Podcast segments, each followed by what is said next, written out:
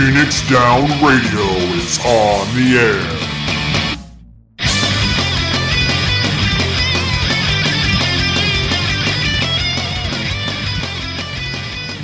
Welcome, everybody, to Phoenix Down Radio, episode number 119. I'm your host, Klauss Nightbringer, and joining me tonight, we have Seyrr Timono. What's up, Seyrr? Uh, I'm somehow holding it together this week. Hooray! And we also have a Taliz Marvelous. What's going on, Taliz? Not a whole lot. It is good to be back in the realm of Eorzea and Yeah, you- out of the other places I've been. Yeah, you haven't been in game much lately, have you? Uh, I logged out after the show, and I logged in and was still in Gridania, uh, standing where an NPC used to be, holding a level 15 quest that I can no longer turn in. Oh, It's Wah, fine. I don't get my creepy. wah. I don't get the creepy rabbit hat. Well, actually, no, I should say. I sometimes forget I still have access to that. I say, man, you, we have we have a board for exactly that. Yes. Um I don't know, like I said when you look at the uh, events, they've been kind of maybe just it's the times we're in right now, but they've been kind of lackluster to me. I mean, the main thing I got out of that one was watching uh, Gerolt and Rowena uh, poke at each other. Like Yeah. some of the cutscenes were pretty funny for the first half, but then I just never finished the second half of it. I don't recall most of that. I think I only did it a couple of times, so Yeah, during the little rabbit parade, uh, yeah, I there did is that a once. yeah, there is a rabbit that is very clearly Rowena. There is a rabbit that is very clearly Gerolt, and they poke at each other a bit. Hmm. I wasn't paying as much attention to that. The Rowena one is handing out eggs with little advertisements for House of Splendor's products. Figures. Oh God! happy- Today's happy child is tomorrow's loyal customer. I'm not sure if that's a direct quote or a paraphrase, but I think it can be a direct quote if you try hard enough. Anything can. Yes. See, initially I was thinking maybe you were talking about some stuff that we got in patch 5.25, but it's like, no, that's something very different.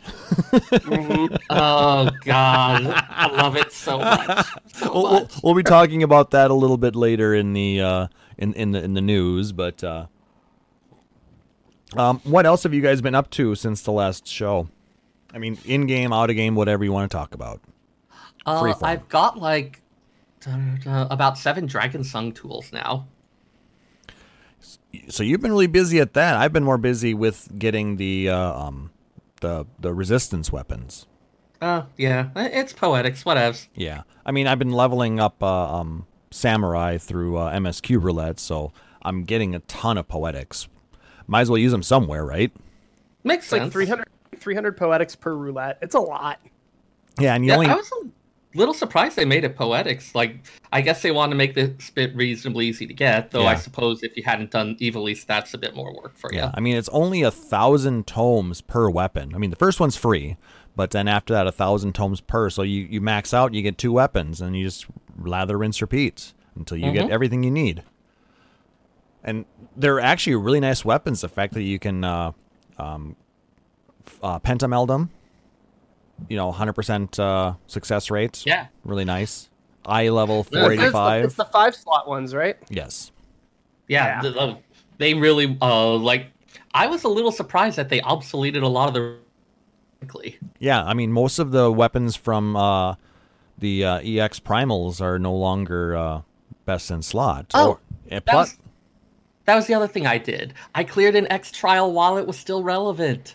Yeah, I got through a little bit of it. Are, are you, are you talking uh, Ruby Weapon, or are you talking about the other one? Uh, I'm talking about the other one. Okay, we'll talk about that in a little bit, but uh, so we don't want to spoil that quite yet. Yeah, we'll Uh, get to that. What else has been going on with you guys? I My mean, sleep- Because well, I know oh God, is sleep. what is sleep? My sleep schedule is all over the place right now. right. There, I saw a great meme. It was the um, the "Look at me, I'm the captain now" meme, and it was the "Look at me, I'm the sleep schedule now." It Yeah, was the- the- labeled the- like 5 a.m. to 1 p.m. Yep, Yeah. I, I've seen that one too. That's that's about right. yeah. I'm like, I've been going to bed firmly at 3:30. Thank you very much. I've been trying to go to bed about two thirty. because Yeah. weekdays I have a potential to be called in, you know, during the lunch rush if there is one, which I Ah, have so you want to be available to drive? exactly. But uh, you know, Saturday, Sunday, psh, you know, they don't open until four on Saturday and Sunday with their closed. So Yeah. it is what it is. there's a but- certain there's a certain weirdness of like a restaurant that is closed on a weekend day, but if your business doesn't merit it, then don't be open. It's not worth it. most It's a lot of restaurants are closed on Sunday though. not around here. In this Yeah, area, a lot of they them. are. Yeah, not around here. But that being said, like the Sunday is the day that they close at 9 p.m. instead of 11 p.m. see. kind of thing. A lot of places around Like- here, it's, it's a Sunday, Monday usually for their weekend Oh God, Monday is useless in mm, the In- restaurant instead of game. Monday, Tuesday. Yeah, Monday or Monday, Tuesday. Man, if you want to get really cheap food that's like the most basic, like the chicken wings with barbecue sauce and the cheddar cheeseburger, Mondays, those are always the days that you can get that stuff super cheap everywhere. Got to burn up that inventory somewhere. Makes sense. So how's your? uh I know you've been doing a lot of uh delivery stuff as well, Taliz, right? I have. I actually spent most of this week working on my car and upgrading it and changing out some stuff just so Oh. that it was ready. Uh, my best in slot was not best in slot, so I changed a few bits. Um, I bought new floor mats. I bought spark plugs. Um, I took my entire center console apart, cleaned it, and put it back together again. Um, I'm getting my transmission fluid redone. I'm just, just basic, get it done now or do it in 10,000 miles for three times the cost kind of stuff. Um, so I spent most of this week doing that. Oh, so you, you do you have like friends that have access to some of the things that you need for that? No, I just do it. I mean, like some some of these re- require a, a little bit of specialized tools, don't they? I would love to say that they do, but honestly, most motors don't.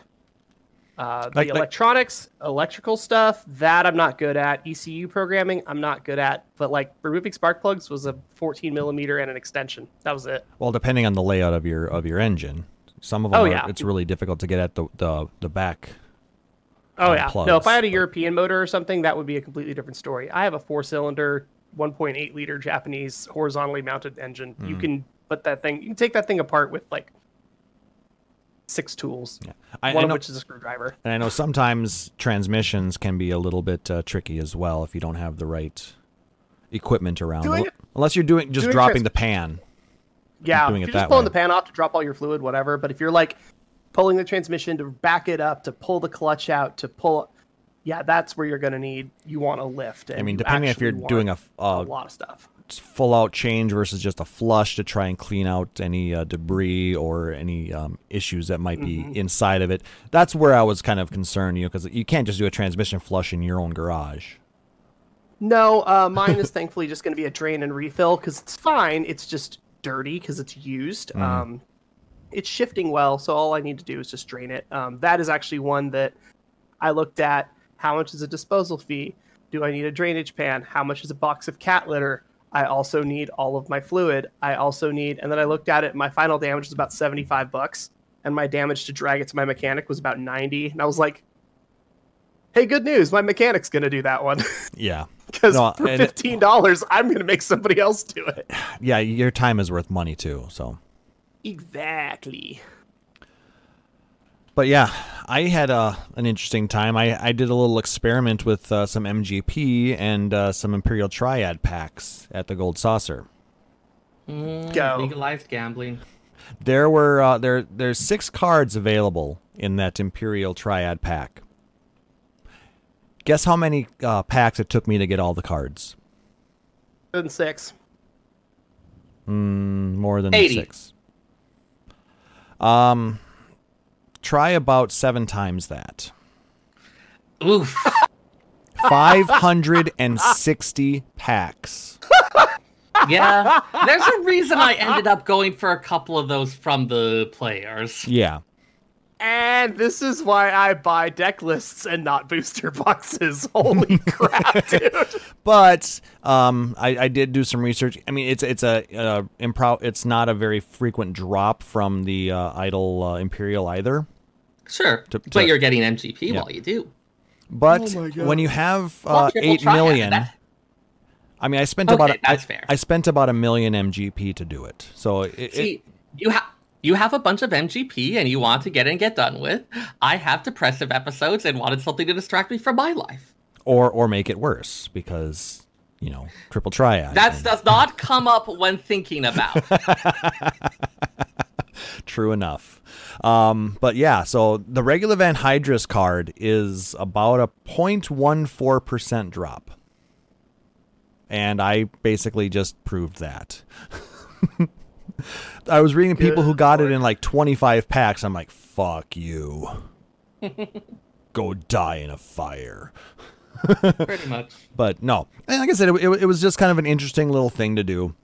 Because I wanted to try. I didn't have any of the cards from that uh, particular booster pack, so I figured, fuck it, let's see what happens. And yeah, that's what happened. Dang. But aside from that, like I said, I've been doing a lot of uh, delivery. You know, for being on call and only working a little bit, I ended up uh, working four days this last week. Um, just in Friday and Saturday night, I took 37 deliveries. Good God. Yeah, I think I do. Your deliveries, how long do your deliveries take round trip? Um, 15 minutes? Depends. Um, like I said, a lot of them we're we're taking doubles and triples, if we can. So you're, you're So- doing 3 and 30 kind of thing? Three in about twenty minutes, I suppose. I mean, I was I was averaging about six an hour. Damn. Yeah. Okay, because I mine take about an hour, but I also have to get to location, shop. Yeah, you're doing out, you're doing Instacart, location. which I looked at that. I I'm, I have all that, and I'm like, fuck that. Especially since it's, It's- Aldi. Yeah, with limited options. For me, it's just like, hey, the PCC nearby is crap. I'm going to use this QFC, but not the other QFC. That one's awful. I'm going to do this Fred Meyer, not this Fred Meyer. This Safeway is horrifyingly unsafe, and this one never gets stocked. I can pick and choose. Yep, I have two When you only stores, have a- and and every one of them has has been for Aldi. Granted, some of them were. I mean, I, they've ranged from you know the base seven dollars up to I think one I saw was about thirty bucks. It's So- not too bad if there's nothing else going on, but like, yeah, it's definitely I it's also, a lot of work. I also don't want to be awake um, between nine and noon if I don't have to That's to. valid. That's valid. I wake up at 10:45 whether I need to or not. It seems to be all right. Yeah, I mean, I might, but like I said, I've been doing pretty well with uh, the pizza delivery. Um, it's been Honestly, like. I said, do it during the day when you're not doing pizza, and then keep your nights free for when you are doing. Well, see, pizza. I don't know. Like I said, there have been days when I'm called in during you know during the lunch rush for pizza, and it's like when, when that happens, it's like, well, I'm not gonna go spend. I, then I have like two hour window there that that I'm not that I'm not working. I'm not gonna really squeeze anything in there. You know what I mean? Fair enough. And it's all about you know. So I've been you know maybe I use that time to jump into Final Fantasy 14 and do my dailies and maybe do some show note work or something like that. Uh, or I'll do things like uh, um, turn the website into a um, uh, secure now, so it's not just a plain old HTTP. It's actually an HTTPS secure site. So I mean, I have been doing things for um, for the, show as well. So I don't know if you guys ever visit phoenixdownradio.com. Um, you'll notice it's now secure. So you don't have to worry about So get. So send us your credit cards. no. Just send The us all your credit card numbers. If one of them is lucky, we will send you coasters from Cafe Eorzea. There we go. It only needs to work like three times. It's true. Also, hi, Rory. Hey, Rory. Um, But yeah, aside from that, um, speaking of uh, accepting things, uh, we are still accepting entries to our Phoenix Down Pick Me Up contest. Um, Like you to tag us in Twitter and add the hashtag Phoenix Down Pick Me Up. Or if you want, uh, don't want to um, use social media like that, you can email us podcast at phoenixdownradio.com with your story of someone you saw helping someone else, someone helping you, or, are you helping someone out during these trying times. We want to pick three winners to receive a Phoenix Down key ring made by Loot Cave, as well as some pretty cool uh, Phoenix Down radio swag. And to start it off, I guess I will share my Phoenix Down pick me up story, which involves the lovely people over at Jimmy's Pizza.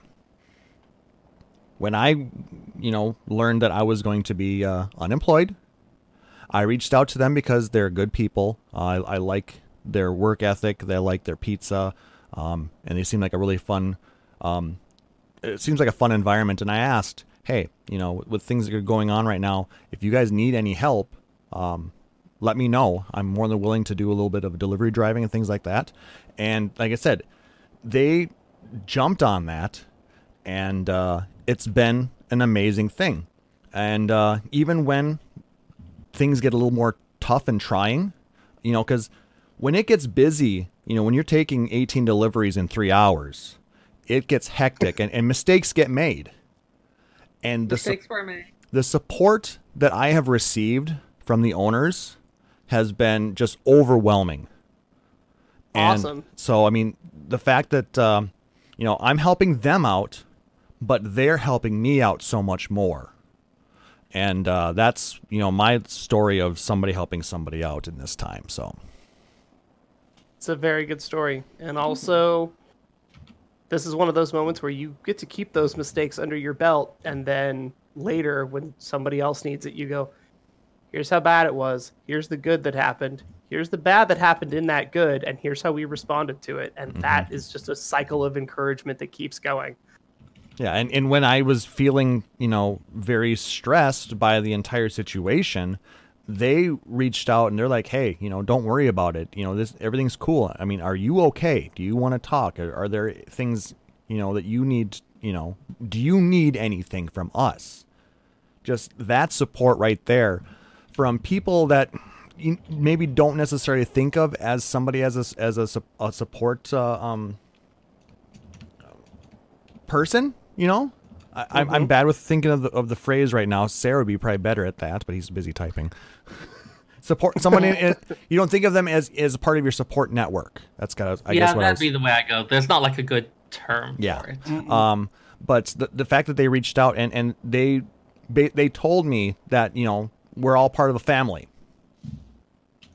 That It's true. really was huge to me, and I greatly appreciated that.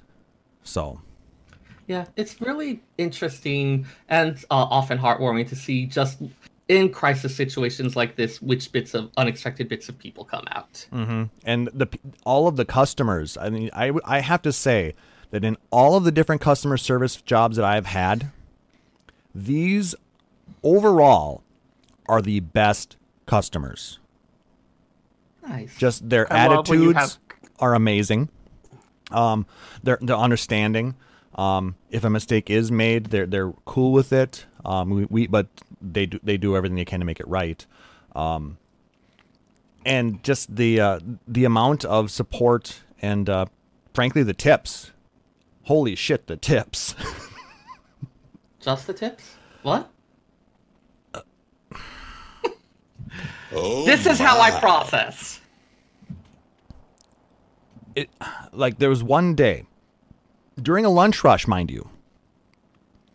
I received three $20 tips, Oh dang. a $15 tip, and a $10 tip. I love those days. Right? I mean, they're few and far between. I understand. I don't expect that mm-hmm. every time, but the fact that when you're averaging up almost $100 a night in tips and you're working four hours, Yeah. And then you sit down and you go, okay, how much do I like my day job? well, see, How I, much do I, I like Un- that? unfortunately, this job cannot replace my my regular job once things get back to normal. However, I Whatever do have stuff. I I do have the option to continue to assist them, you know, on evenings and weekends and things like that if if if I need to and if they need it. They they they've said that that's uh, definitely an option. So might need to we might be looking at moving the podcast permanently to Sunday if uh, that ends up being the case, type of thing. So because I mean Saturday nights are hella good nights for making money uh, delivering pizzas. Generally, if I end up picking up this side gig, I will be more free on Sundays than Saturdays. So we'll see what happens. exactly. I mean, so This has been real life business talk with Phoenix Down Radio. you know what? You. I, I, I, after I think our discussion that we had last episode, Oh, for sure. I think that this is something that we should do a little bit to kind of just ground ourselves with what's actually happening out there. Let's not pretend that this shit isn't happening because we know it is. Um, and how we deal with it, you know, now is going to, you know, t- dictate how things uh, go moving forward. So I think the more that we can uh, address it and uh, r- recognize it and uh, deal with it now, the better off we're going to be further down the road. So Agreed. if anybody wants to share their stories um, or anything like that or needs to talk about anything we're available for that too so you can hit us up on our discord server. Um, you can email us podcast at phoenixdownradio.com you can message us on twitter at phxdn radio. Um, any of those good things. We're here to help. You know we're we are a family. All of you guys listening to the podcast um, jo- those joining us live at twitch.tv slash phoenix down radio I consider you guys all part of our family, and uh, we're all in this together. Okay, What would Zac Ef- just think? What would Zac Efron say at a time like this? I don't know because I don't really care for the guy. There's a song in High School Musical called "We're All in This Together." So See that that went over my head because I don't. Yeah, it was a deep cut. It's a High School Musical joke that's wrapped inside of a Harry Potter musical joke. So Yeah. and um, one that person that listens to the podcast might get it. might. One. If, and if you're that Right. person, let us know. I don't think you'll get anything for it. We're just kind of curious. It- yeah, basically. All right, so let's jump into some game and community news, and let's start with Final Fantasy VII. Final Fantasy VII was released, and I got my copy on Saturday, which was nice. Yay! So I didn't have to wait until you know halfway through the, the week to to start playing it. It the arrived, end of May. but no, there's some shit we'll be talking about here in a minute. But uh, let's talk about some initial thoughts on the game. Um, spoiler free. We're not going to talk about any type of uh, storylines. We're not going to talk about uh, things that happen within the game. Just overall, what are your thoughts on the gameplay, the visuals, the music, uh, the story, things like that? Um, Seyrr, you just downloaded it, right? Yeah. So the only experience I have at this point is with the demo, which I think we talked a little bit about that already. So I don't have a whole lot new to add there. The, the demo, um, it didn't change much. Um, I think I, I do believe the AI is a lot smarter now than it was in the demo. So Oh, The- God, yeah. uh, you've got that to look forward mine, to. A friend of mine did comment that he has a bit more of an idea of why the guard scorpion fight was so hard. Uh, he was commenting that it seems like the system is really built around having three people to work with, and when it will usually up a bunch of your stats to make up for it. But so two person things are in a bit of a weird spot. Yes, Agreed. And I yes and that no. was actually something I noticed. there's too. a lot of, of battles where it is just two people, though. You, you you find yourself a lot of time when you just have two characters in your party. Right. And I think his point was those things tend to be a little bit harder than you would otherwise expect. I, I think it was it was more with uh, poor AI tuning. Personally, I had a much easier time going through it in uh, in the actual game than I did in the demo, and I'm I've been playing the entire thing on normal, not on easy. playing on normal as well. Um, looking through some of the speedrunner notes for stuff we're trying. Um, the game it, it is that it is built for three, and having two or one makes it a little bit challenging. You can do builds, especially for cloud specifically. That's just like no, you can one man army the game, but in the one man army materia slot where you get five or six, you're not using MP up. You're not using auto cure you're using a very specific set of things to do a Mhm. very specific grouping. Like, no, I don't have wind leveled up at all because it's kind of crap. Like, you don't need it very often. Um, but if you build your characters right, the mechanics work super well. It's very fluid. It feels like a very, very upgraded version of what we got in 15 Mm-hmm. and you, I can look at like we look at eight, we kind of joke about it, and the guardian system is stupid, and the junctioning system is weird. We look at six, and we go, you know, materia is an upgraded version of espers because espers were broken as hell because you could take them off and keep your spells, and get really weird combinations you weren't supposed to have. But uh, but also you have the stat ups being really weird, and if you grind at the wrong time, it turns out you're crippled. Exactly. So now we look at something like 7 remake and we can look back at 15 13 even um, the 8 fix the fixes they did for 12 some of the stuff that they did for 6 for the uh, for the re for the re-releases for like ios and steam you can see some of those changes as the company has grown over the last 20 years we see all of those things that they've done and we say oh this is what noctis was doing except instead of having to have access to 12 different weapon types now we get to focus on swords oh, this is what spellcasters were supposed to look like, except Hope was dumb and couldn't move. So now this is how this is supposed to work. So I'm seeing little bits of every other game that they've made in the remake. Yeah. That's actually been a lot of fun. Yeah, I've, I've, I've seen a lot of people, you know, as far as the gameplay aspect of it, it reminds them a lot of Final Fantasy 13, Final Fantasy Yep. 10. You know, they, they, they, they think Yep. it's a, a very linear style game. But I think that they did a really good job in making the world relatively large for for what we have. There's For a what lot we had? Yeah, there- absolutely. there's a lot to do in the area that that we that we're playing in, um, and it's it's a little bit maze like, so that makes it a little bit more um, seem like there's a lot more world traversal involved with it. couple you of sure dead are ends. in the slums. Yeah. Oh God. But yeah, there's a couple dead ends that I've hit, and then you go, "Oh, I'm in the wrong place," and then you look around and you go, "Or am I?" And then all of a sudden you start learning more stuff about how the world works, or you listen to an NPC. There's whole missions that were literally two text boxes in the original game that are now an hour and a half of gameplay. Mm-hmm.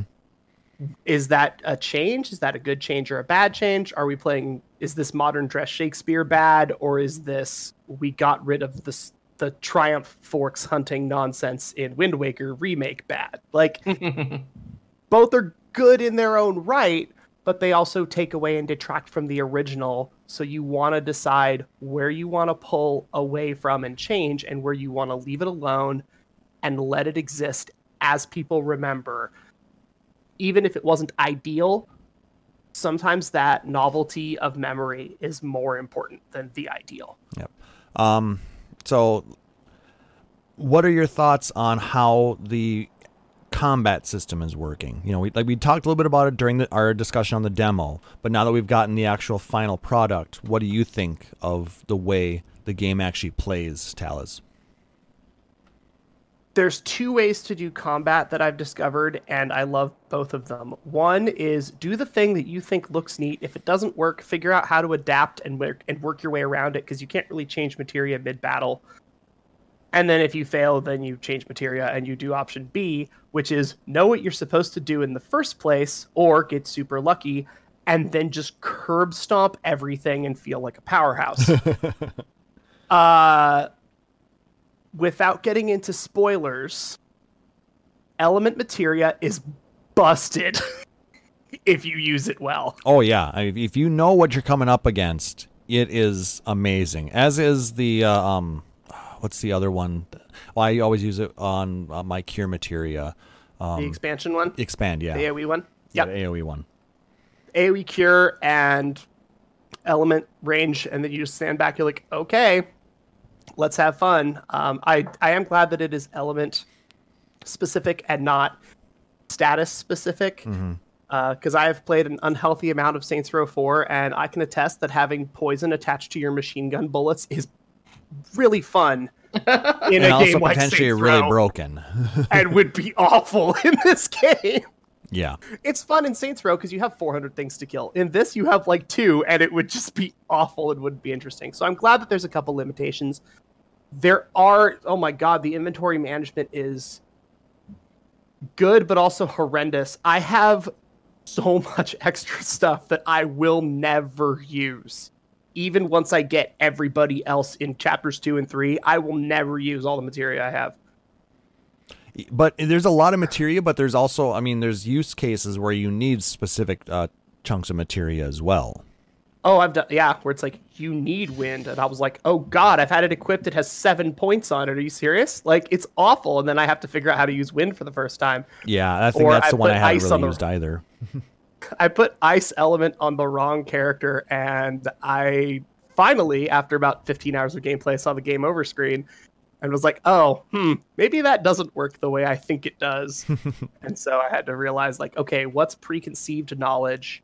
What am I looking at in terms of I've been playing Final Fantasy games for 30 years? And what am I looking at is what does this game have to offer? Well, okay. So understanding that it's new and different and it's not the same helps the enjoyment factor a lot. Yeah. Plus, there also is the uh, you can do a classic playthrough as well, where the, it everything is basically uh, time stop, and you enter your commands in as to what you want to do. I haven't tried that yet, um, but for the purists out there who might enjoy that, I mean, something to, to, to try out. Or if you're having difficulty with a specific fight and you want to slow things down just a little bit, um, Yeah. you can try that. You could have people who play the game for the nostalgia factor, but they're not so much for like the fast actiony type stuff, and this lets them enjoy it too. Yeah. But I mean, exactly. it's good. My biggest complaint, I mean, it's something I like and hate. Um, the weapon upgrade system. I I like that we can upgrade Okay. our weapons. It our wep all the weapons have basically a sphere grid. Yes. You use these uh, use SP uh, to enhance, you know, attributes and things like that, specialties on each of the different weapons. As your character gains SP, each weapon in your inventory and each weapon that you gain down the road gets this SP as well. The actual act of upgrading the weapon is horrible. The Yes. interface is clunky and slow. So it's pretty. bad. It's pretty, but it in practice it is terrible. the reason why 10 and 12 worked with the way that they did was that it was a sphere grid or it was a grid. It was a fixed thing that you moved around on and it loaded the whole thing. Whereas this, they're trying to do this like silly supernova, like in the stars thing. You're like, oh, that's cool for one. when you have four or five nodes, it's a pain in the butt to try to get through everything. e- even 13 and 13.2 had that a similar system like this, but the you could Mm-hmm. you could easily switch between characters and, and, and, and, and make your upgrades. You have to back out manually each time for each weapon, then to each character, and then do it again for every weapon that you want to upgrade. And it's very So- time consuming. Okay, I have good news and bad news. The good news is once you've learned a weapon skill and you get a new weapon, you pretty much never need to touch that original weapon again. I have actually found that in some cases, certain weapons are actually valuable to use. Uh, like if you want to convert a player into a different role, so to speak. Yep. Um, because there are a lot, especially there's going to be a point where you're going to want to make sure your materia are leveled up. You are going to then want to have weapons that have lots of materia slots. The subpar armor and Cloud's caster sword come to mind. Yeah. Or uh, um, Tifa's uh, Sonic Striker. oh god, the Sonic Strikers. Okay, to be fair, Star Shower is awesome, but boy, the rest of those gloves are crap. But like I said, I mean, it's not a very strong like physical weapon, but it makes her an amazing caster. so there is also a way that you can set it so that it auto levels up your weapons. Oh, you can, but You then can set it up But then you can't choose which uh, skills you want. Nope. And sometimes you go, no, I need to have all four materia slots on these on these gloves because these gloves are crap at everything but casting. I want the magic up. I don't care about the attack up. And then you get the like the next set of gloves and you go, oh, okay. I want to make sure that I get attack plus eight, attack plus eight, attack plus four, attack plus four, attack plus six. And I don't care about anything else on this until I get to enough to start getting the criticals and Yeah. the damage upgrade percentages. You want to go raw stats first. And if you hit the auto upgrade, it starts at the bottom and works its way up. Yep. So it'll finish a whole of tier one before it moves on to tier two. Even if you Granted, buy something else. You can re um, restat your weapons. Yep. You can reset uh, all of your uh, your upgrades for just a, a gil cost, I believe. I I've never actually done it because I've been doing it all myself. It's so I've but um I have to say the, the the person that you get you restat from he's pretty awesome overall he is an interesting character. He- I think a- he's a good addition to the game. he, he he's he's a mini uh, um Ignis Yes. I've done it Yep. Come up with a new materia. I saw that and just lost it. I was like, oh, good. We have a new character that. And every time he does that, I character to a go, remake.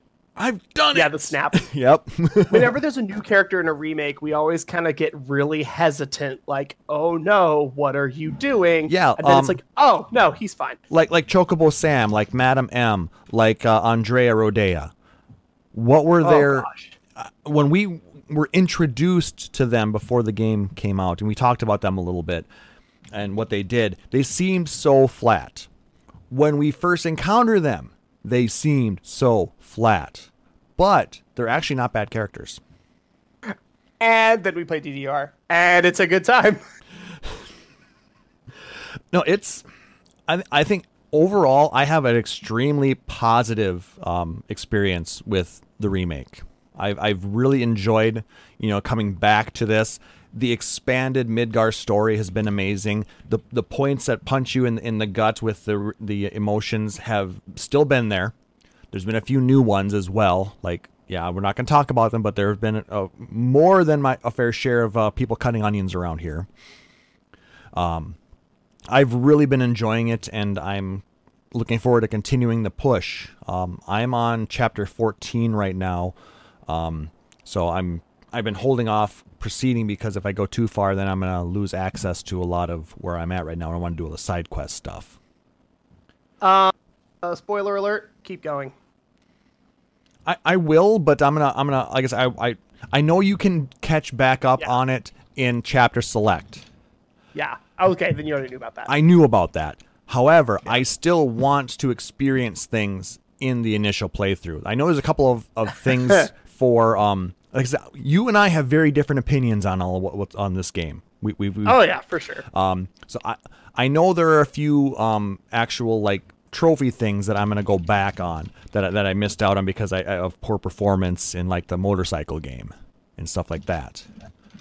But There's um, also a section where, like, because it's like, here's your chapter of mini games, and I just went, wow, this feels like Fallout. Okay, cool. And, like, I'm in a I'm in a crappy settlement, and I'm trying to do a bunch of stuff for a whole bunch of people that I didn't know until this cutscene started. It feels like Fallout. And then I got to another one of those, and I was just like, ugh, I don't want to spend another hour and a half doing this. And then I proceeded to get absolutely rocked in combat for the next three hours of the game Mhm. because I didn't do like six side quests Yeah. and a bunch of mini boss battles. Whereas I've been doing all of the side quests and bo- boss battles and, and getting materia and doing all of the little um, um, information gathering stuff. And Oh, yeah. um, like I said, I'm sitting at level 27 right now. Uh, my information gathering, uh, one of them was bugged, so I actually had to um, back up my save file and then re-download the game E. because I got the bugged version of it. Um, there's one where you have to dug- stagger something, hit it with a unique ability, and then when you hit with a unique ability, it should auto charge one of your ATBs. Oh, number- oh, the third one. that to full. I, Yeah. I, I finally got that one completed. if your ATB meter is if you have at least one ATB meter full, it won't fill your second one. I did it using So- Tifa's uh, um, unique abilities, and that Yep, pushed that's it what right I up. did too. Yep, that's what I did too. Um, Tifa's are easier than Clouds because Clouds are because Cloud's unique ability is the uh, defensive action one where he goes into the other form. Yeah, and that's So Tifa's are the fastest. tricky. You can hit hers most consistently. Uh, but if it if your ATB meter is at like one plus a little bit, it won't fill the second one if you have the wrong version of the game. So I had to delete my version of the game and reinstall it. And then I just went into like a random combat with a bunch of rats and just, I had it in like two fights. And I was like, oh, all right. it was just broken. Um, so Um, if yours doesn't trigger, that's why. Interesting. Maybe it might have been because you have a, a, a, the you downloaded it or it, it downloaded to your Yep. your PlayStation ahead of time, About 10 days early. whereas mine was the uh, off a disc. Day, ah, so, you, well, yeah, off disk plus patch. So as opposed to There was no patch. Was there no patch? There was no oh, patch. you had the okay. Friend of mine installed hers off disk. She played for about 45 minutes. Um, Unless it did it in the background, but uh, yeah, she came she came back and hers had patched in the background. And she's on like and it also may have patched while I was at work. So that's valid if you leave your uh, system on standby or whatever. yep, I do. But Just yeah, for mine got uh, mine got patched, and it wasn't a big deal. Like worse, like I was short of materia for two chapters. Okay, if I was not paying attention to the game or really new to playing, I would have missed that anyway. It's not a big deal. So it didn't break my game experience. It was just kind of like, well, I would have been nice if that had gotten caught. But at the same time, I worked at Nintendo. I remember when one of the Zelda games that launched was just straight up hard lock mail your system into the into Redmond and we will fix it for you broken. So Yeah, this stuff is gets through. this was and an it easy sucks. an easy fix. This was an easy fix. This was re-download the game and you're done. So, what is your th- initial thoughts of the game? So, as somebody that did not like Seven originally, uh, and as somebody that has a medical problem where where developing memories is really hard, uh, nostalgia doesn't work on me, and I didn't like Seven. So I came into this basically brand new, uh, with recog- with I could recognize the characters and I kind of know the story, but I don't really. I'm basically coming in kind of new there's some characters that I actively do not like because the version of them that is in this game is apparently played in a slightly different way from what people remember them being played as. There's also characters that I absolutely adore that people are raising their eyebrows like, uh, are you sure you like this character or do you like the remake version of this character? It's like, yes, I love Barrett because I like John. I love Jesse because she's hilarious. She has like five line bo- text boxes of dialogue in the original game. It doesn't even matter. But she she's is a very different character in this game. Oh my god, she is so horny. It is funny as hell, All- and she's so smart. All of Avalanche is very different in this game. And, and Biggs and Wedge. Biggs is my favorite character of the game, honestly. Biggs is pretty cool. Um, Wedge is he he's somebody you want to protect though too. you know? Wedge is growing on me. He's like he's gone from hilarious cinnamon roll to oh right, he has a grenade launcher to all he ever wants to do is protect other people. And his cats. And well, Sorry, Yeah, hashtag you see- spoilers. well, you see that in you see that in uh in like oh I want to protect my cats. I care about them a lot, and you're like he's protecting all of these cats. It's like that's not what their narrative piece is trying to tell you. What it's trying to tell you is that he's a very, very, very, very empathetic person. And so he cares about others a lot. And they're doing that with cats because cats are easier to animate than people. But it gives you a huge insight to his character. But yeah, Avalanche is incredibly cool. Um, Marlene is amazing. oh my god. She's fantastic. Um, Aerith's mom is amazing. Uh, and there's little side characters like your landlady. Like, what? Like, I don't remember that from the original game. But there- she's one it of the wa- coolest 'cause characters. There it wasn't a thing. Yeah. Uh, spoiler for anybody that likes uh, Power Rangers and ever watched Power Rangers as a kid. Uh, your landlady is Barbara Goodson, who played Rita Repulsa. Really? So your landlady is Rita Repulsa in the English version. So at least. finally, after 10,000 years, thousand I'm years, free! I will collect the rent. Anyway, uh, That's a lot of Yeah. back rent. That's a lot of rent. Oh my god. Uh, but yeah, so there's just been a lot of really good things in this game, and I'm seeing it kind of piece by piece, logically. I'm looking through it as a emotional response piece. I'm not seeing the same emotional response that I was told I would have because my experience is very different than most people that played Seven. So there are characters that people adore that I want to see get hit by a train. And there are characters that I absolutely love that people look at me and they go, she doesn't matter. And I'm like, but she shares a voice actress with Futaba and she's funny and has cool hair. Like, it does, like, my reason for liking the character has nothing to do with Final Fantasy VII. And you Uh, can like but- what you like, so. Yep. Exactly. But yeah, I definitely there are some characters that's a spoiler alert.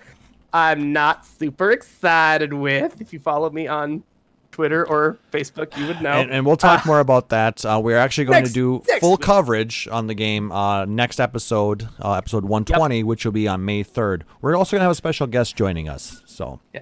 Also gives me some time to actually play it, given that it just yep. And, and Seyrr, started. don't feel that you have to finish the game. Um, there, I have a feeling that it's going to be, if, if as much as you get into the game, you're going to probably easily spend 35, 40 hours in it. Eh, I wasn't sleeping anyways. I mean, I'm, I'm at 27 I hours wasn't right now, I think. sleeping anyway. I'm just saying. Your I'm at 25 hours. like- I'm in the same spot you are, Klauss. It's yeah. fine. So yeah, I mean, I, I'm estimating there's probably going to be a, another 15 hours for me, ish. I don't know. I'm I, I'm not looking forward. I don't want to spoil any of it. I'm I'm everything that I'm doing, I'm doing on stream. So what you're seeing when you watch, that's my gut reaction to it. So Yeah. The main thing that might delay me is uh, uh I actually got the copy because my dad went ahead and sprung for it for me to play the original Final Fantasy VII. We still have a lot of random old in jokes about it, so I want to make sure that I can at least stream some of it for him. yeah, just let me know when you want to do that, so Oh, I make sure that I'm not streaming at the same time. Oh, right, right. Well, I might also just do like a direct stream to him or something. I'll figure it. Oh yeah, you can do that through Discord. Yep. Okay. But yeah, However no, you there's just do it. like Or lots of good fond memories attached, all the stuff like that. So uh, I just appreciate the whole like, hey, here's this uh, thing we can kind of share with each other. or if you guys out on uh, watching us on Twitch, if you guys want to see uh, Seyrr's playthrough on this, let us know, and then we'll uh, we'll work something out for you. Oh right, I guess that's a thing we could do. Yeah, because like I said, you have access to stream on here. Sometimes people want to see what the hell I'm doing. Oh doing. wait, wait, So weird. hold on. Um, wait, you're not set up for uh, PS4 We'll figure it- sh- streaming right now. We'll have to figure that out. Yeah. It could be a thing. I might be. I tried to show my dad Persona 5 at So yeah, that could be difficult uh, depending on how. Yeah, we'll figure something out for you. All right, moving on. Um, th- there were two new um, Inside Final Fantasy VII remake videos released um, since the last episode. Um, part four dealt with the music and sound effects, and part five dealt with the graphic and visual effects. I'll be copying and pasting these into the uh, the chat as well as uh, in uh, the show notes. Just give me a second here to get this right. Copy, paste. D- Had you guys checked these out at all, or been watching these as they've been coming out? I have I mostly I watched because fourth one. spoiling stuff, even though I know they'll probably avoid spoilers. Yeah, they've been really pretty good at at avoiding most spoilers um, in them. Though I did hear that people thought that uh, there was too much spoileriness in the uh, final trailer. Uh, But uh, with that know. with that said, um, with the music and sound effects one, I think this is the one where they talked about it. They in- created this whole new system um, that basically uses AI to change.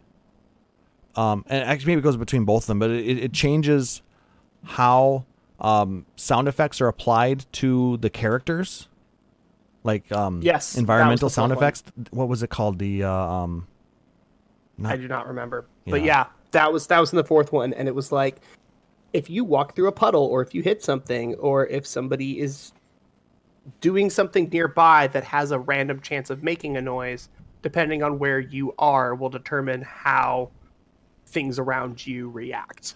And they also they also talked about how um, the facial structure and and uh, um, lip syncing are automatically changed based off of the uh, localization you're using. Oh damn! That I did not know. Yeah, I think that, that- sounds awesome. That might have been in part five. Yeah, because they're talking. They were talking about how um, they have a special system in place that if you if you watch really close in, during one of the, a, a cut scene or a dialogue scene, um, T- for instance, Tifa's vo- um, lip movement in the English is going to be slightly different than it is in French because of you know the length of the actual uh, dialogue, uh, the words that are spoken. So you're going to notice some slight differences there, so you don't get that uh, um, that uh, lip sync lag that you would see in a lot of uh, um, um, localizations. That such a long time. I remember going back even to like to Final Fantasy X with the uh, first voice acting of Final Fantasy, where at least part of the odd speech patterns were because they were trying to not stray too far from what the Mhm. visuals were doing. Yeah, they wanted to keep it within that little loop, you- so you weren't, uh, you know, speaking two seconds after the, their lips stopped moving. Yeah, that like will allow we can correct for some amount of it, but a gap that big is just jarring. And the fact that they've been able to actually start bringing the visual, they must be. Damn. Yeah, Yeah. it- they're using AI algorithms to do this. It, it's it's amazing. So it's all happening. You know, so if you switch your language on your disk, it will change. Huh. Pretty cool. I, I know that when we were trying to do um, skip beat uh, script writing, that was one of the biggest issues that we had was that the lip flaps were massive and they were all over exaggerated because the show is about acting and singing. So everybody's mouths and faces were way more animated than the rest of the scene. And so now, as we were trying to do uh, ADR, we're like, okay, well, we have to do this in English, but it also has to be in Japanese. But she's also singing, and we have to match lip flaps to all this. Ugh. It was awful. I spent 45 minutes researching a four second scene. It was terrible. But we made it. Yeah, It's and, done and, now. and now computers are what doing it all for you. Thank God. This is one that I'm okay with having our robot overlords take my job. That shit was difficult, dude. But no, it was pretty amazing. Um, so I, I strongly recommend if you haven't watched any of these behind or the Inside Final Fantasy remake, go watch them. They're actually really informative and they're really good. Agreed. Please watch at least the first one or two, and then if it's not your style, that's fine. But those two don't spoiler much and we'll give you a lot of insight. The other thing I liked what they talked about in the music one was the fact that they created multiple uh, um, versions of the music because they're dynamically changing the, the score just a little bit depending on the uh, the situation within the game. So you have dynamic music changes. Yes. So when you're at an area the first time, when you're at an area the second time, when you're running through it because you have to go back, like It's more just- relaxed. It's more just Yeah. you know kind of in the background. But if they, when they want you to feel a little more emotion, or if it, if it's a more tense thing, they change the music and they add that tension within the that particular score, and and you you feel it. It's so cool. Yes, and and and and, they use again these these AI algorithms to know when you get to that point because you know they can't just put it on a timer because you're not moving at, at a specific pace throughout the thing. You might be lagging back here or there. You might be going in faster. So when it detects you get there, it automatically just transitions very smoothly into that different version, and and you it, it just sounds so good. It's been natural and when you can't notice the jarring change is when you know they're doing it really well. So just in case anybody listening is curious, uh, Klauss loves music and has a shitload of instruments. And in case you couldn't tell, your voice was starting to do the thing that it does when you get really fucking excited about something. Yeah, could hear I it. was like, I oh like, damn, he's all in. Okay. No, Like, just sit great. back, write it out. Yep, it was awesome. Please do more of that. That was amazing. well, I guess I, I Look the at way me, I Klauss, and I care about things. it's also Final Fantasy, and it, it's something that I really care about. It's Look true. at me, I Klauss, and I have the capacity to care. Don't be jelly. anyway, um, so apparently, um, I, I, I happened to, to see a, a Kotaku article. I know Kotaku. ooh Um, baby, ooh baby. um, person was uh, complaining um, or commenting that uh, you know they were trying to get a uh, um, a physical copy of the game, and um, th- they had Have you pre-ordered. out your window? ha- They, they, okay, they pre-ordered from I think they said Best Buy or something like that, and uh, th- apparently their copy had gotten lost or they didn't receive enough copies um, because a lot of places had to actually cancel pre-orders because they were not going to be getting the stock because of what's going on. Um, so apparently there actually is a shortage of physical copies of Final Fantasy VII Remake, and they're extremely hard to find. Damn. Yeah, normally I'm big on having a physical copy, doctrine of first sale, all that. I went with the digital download this time just because this is yeah, you and I were talking about this earlier today because you we wanted to figure out how you could best get a copy of it, and you know me, I went with the physical copy because I like having the physical Right. stuff. And in most cases, I would do that. Just I had held off for other reasons. I was waiting for uh, money stuff to come in, Mhm. and then this all happened. It's like, well, this is not what I would have chosen, but it's this or nothing. Yep. And you know, down the road, like I said, I, I know that once this kind of passes, they will be ramping up production again. There will be more copies made because it's not impossible to remake a, a new, uh, you know, to press a new disc and send out a new box. But um, you know, for those who want to get into it right now, if uh, you need to get that physical copy, I did some research. Um, the only places I could find they were there for sale. I think I did this last night or early this morning. Walmart and Target uh. The only places that ha- are still Wow. selling copies. I checked Amazon. I checked Newegg, Best Buy, GameStop, and even the Square Enix store. Ugh. All on waiting lists or sold out. Ugh.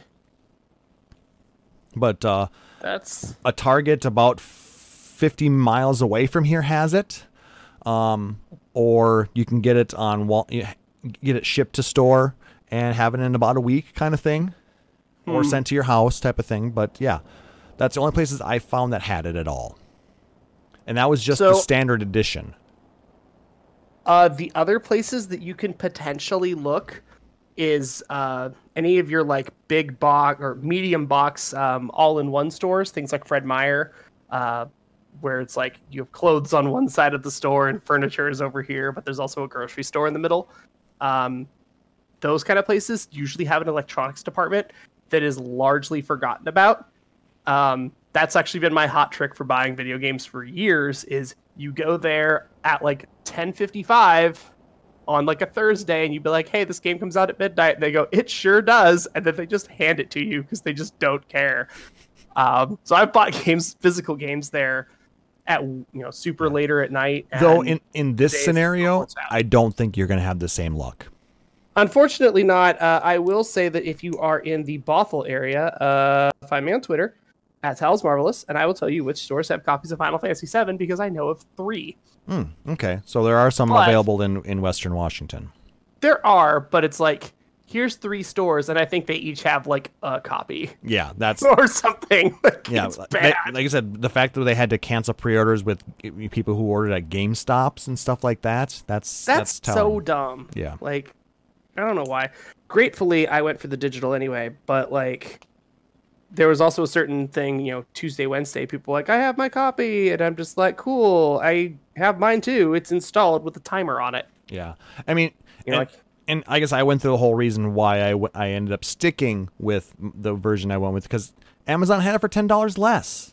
I got Oh, for the- sure. the digital or the, I got the deluxe physical edition for ten dollars more than what the standard edition would have cost.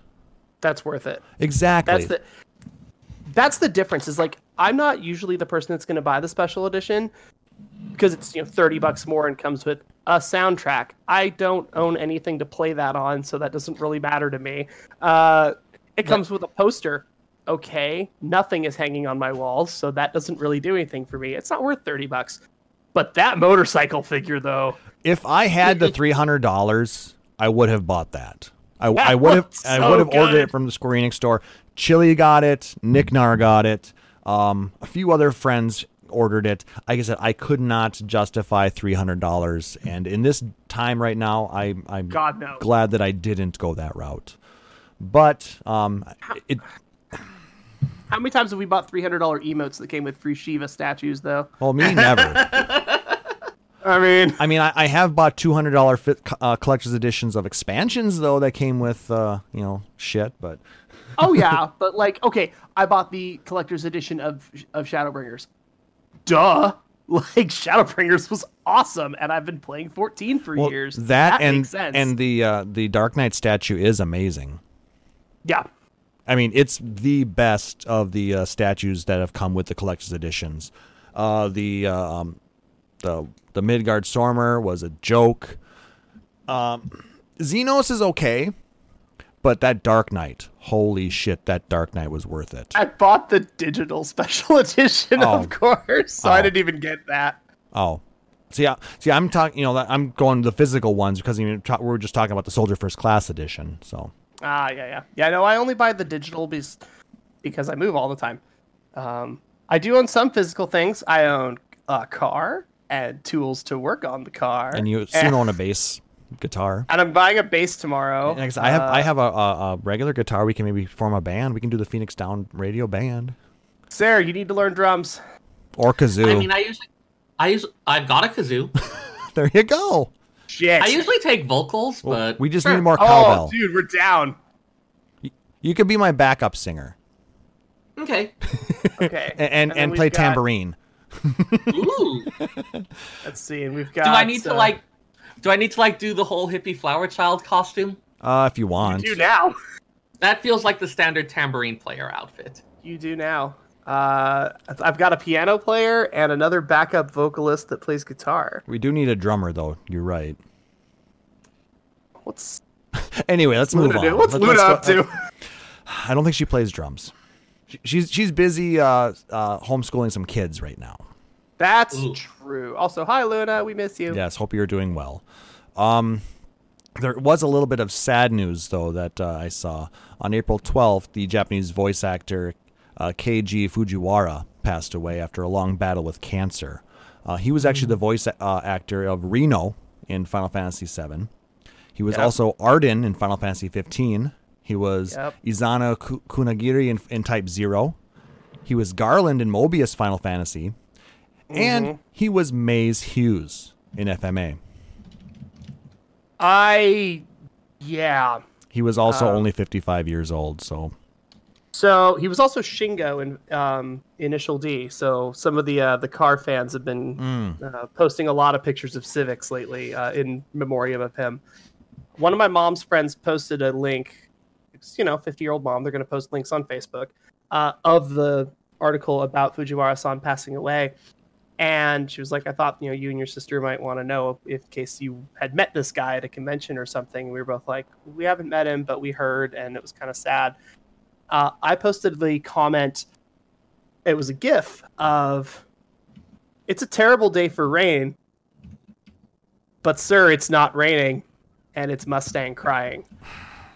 And all of their friends were like, "Holy shit! How did you find such a perfect anime GIF for that?" I'm like, "All right, here's the backstory and why this GIF in particular yeah, that's hits like a truck."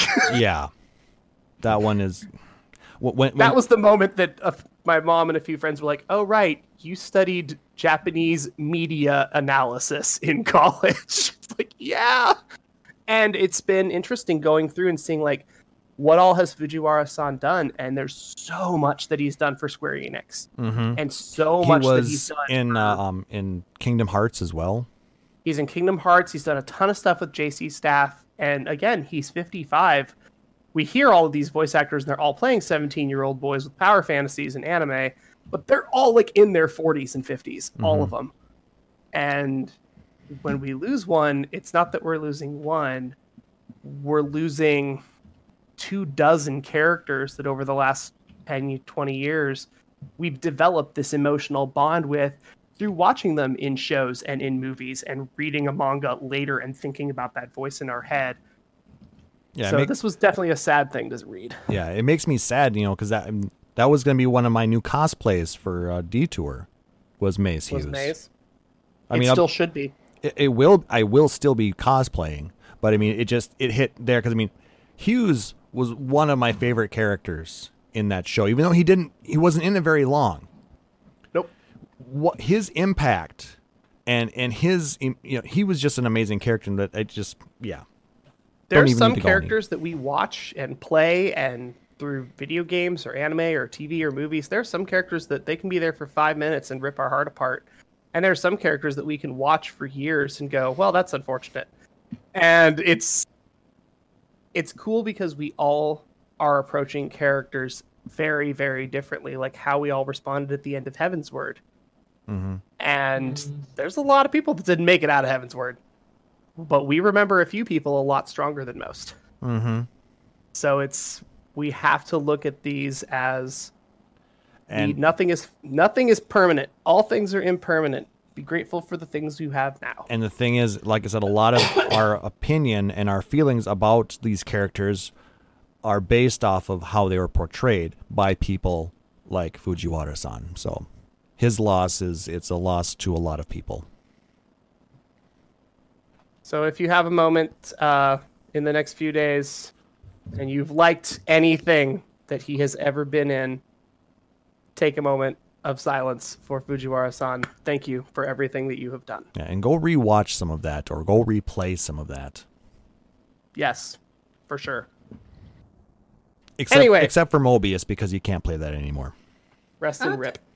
I think you still can for like another month. Oh, I, I thought I, I thought it was basically done. You, you- Eh. You're right. Maybe it is still The, t- I till think June. the servers are up through the end of to June. Yeah, that's right. See, I thought we were further on in the year than maybe just want us to be thir- further on in the year. Did you know that March was the longest month ever? And, and April is coming up to be the shortest. oh my god! Right? Like what the hell? I mean, we're already you know two thirds of the way through it. It feels like We're it just 20 days started. April, and yeah, March took like 700 years. Yeah. Time doesn't really mean anything anymore. No. Nope. Time is an illusion. Lunchtime doubly so. Thank you, Mr. Adams. I do what I can.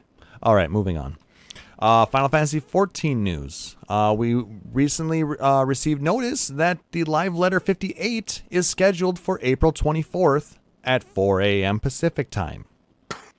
My ass is not getting up for that. Well, it's in Jap- it's in Jap- Japanese time, so they're of Oh, course I- they're going to do I it normal time. Man, it was really nice watching the live letter in like the middle of the afternoon. That was great. You mean you mean for the, the couple weeks you were there? For the two weeks I was there, that live letter came out. I'm still jealous that Ruby got to be at Cafe Eorzea and watch the live letter That's pretty at sweet. Cafe Eorzea. Nice. That would have been so cool. Um, it's going to be our first look at patch 5.3. And uh, of course, Yoshida will be going uh, to visit uh, one of the worlds with his character and interact with all the players there. Most likely, it's going to be Elemental or Mana, but uh, Probably. Um, and there are more details out on the Lodestone. I will copy paste this into the show notes as well as right now into Twitch, so you guys can check that out if you want to.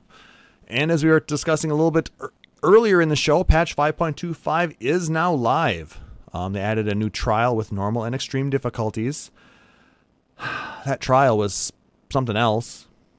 Did you guys do it with a party or did you do it with trusts? Uh, I don't think you have an option to do it except Oh, with. is it just trusts?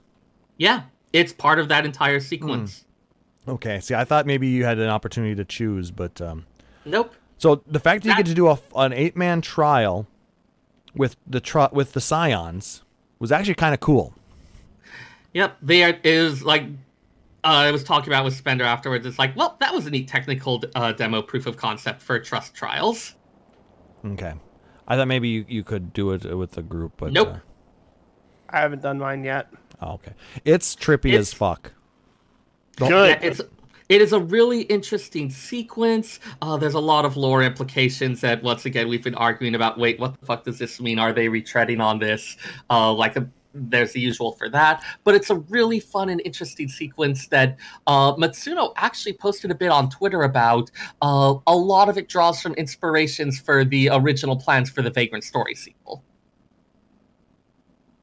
Okay. There was Yeah. plans for a Vagrant Story sequel? Yeah, it never happened, but a lot of it would What to involve say? yeah a lot of it would have involved uh like poking around and like uh because there was the entire thing of the same story told from multiple viewpoints and not being sure what the truth was this was going to involve a bit of like poking around in people's minds trying to find the memories that they had edited or otherwise changed because they were too painful Yeah. and delving into those to find the truth Yeah, the only spoiler I'm going to give on this is we're poke around in Cid's head. And it's it's it's a scary place. Cid's head is scary. But when I you've seen it. what he's seen, you understand why. Yeah. It was another one where we filled, uh, plot wise, we filled in some details that we had really suspected, but it's nice to have confirmation. So go go play it, Taliz, for, for fuck's Yeah. sake. It's pretty actually it's, it's really good. You'll, I think you'll enjoy it. Plus, Get there. plus there is an interaction. You you were talking about interactions with uh, Rowena and uh, Gerolt before. There's some really really interesting interactions with Rowena and Gerolt in this one. Oh my god, that Gerolt's mind. I, I, I think the alcohol has gotten to him.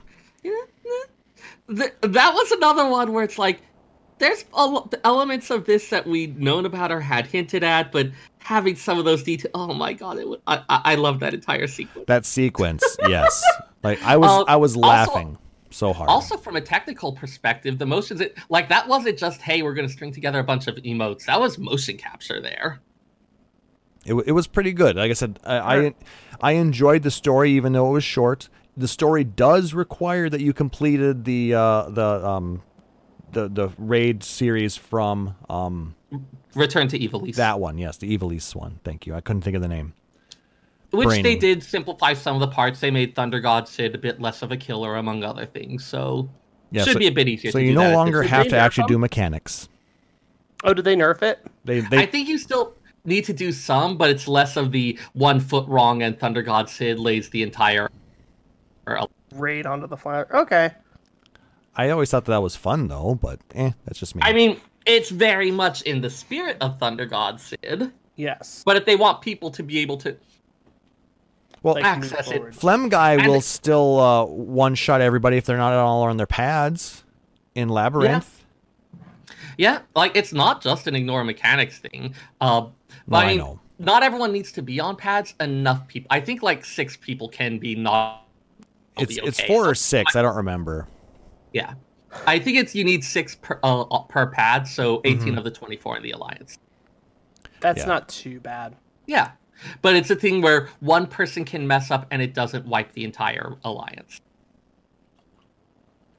And there's been a long-standing thing of okay, you've got the main story sequence, and then you've got hey, here are these kind of like side stories, like the raids, other stuff like that. It really seems like they're starting to move away a bit, a bit away from that, and have a lot of the stuff more integrated. It all being part of one big story, which is exciting.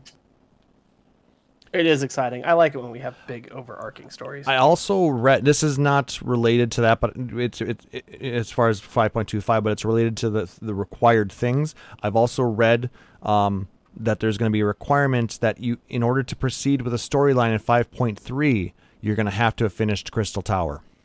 Ah, yes, that was something where uh, I saw some of the interviewing with Yoshi P about this.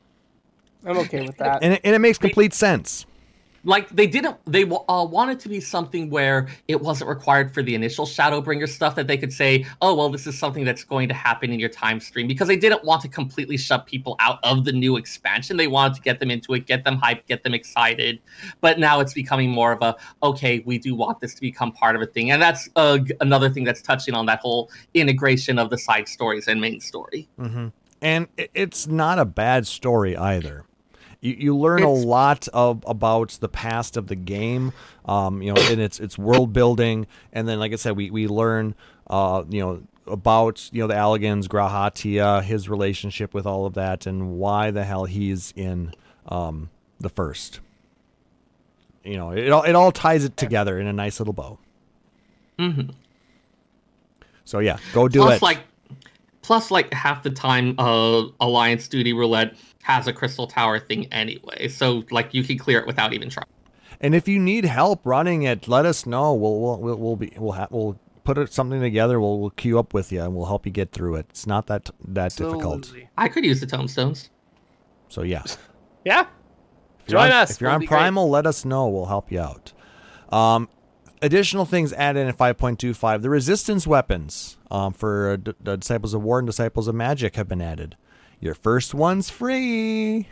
Each additional one's gonna uh, requires four Thavnarian scale powders, which cost a total of 1,000 Poetics tomes. which for a thing in the relic weapon grind it's like i had to d- double take a couple times because that just seemed way too cheap not that i'm complaining just and they're ni- they're actually nice weapons. I think the the models, with the exception of the white mage one, look good.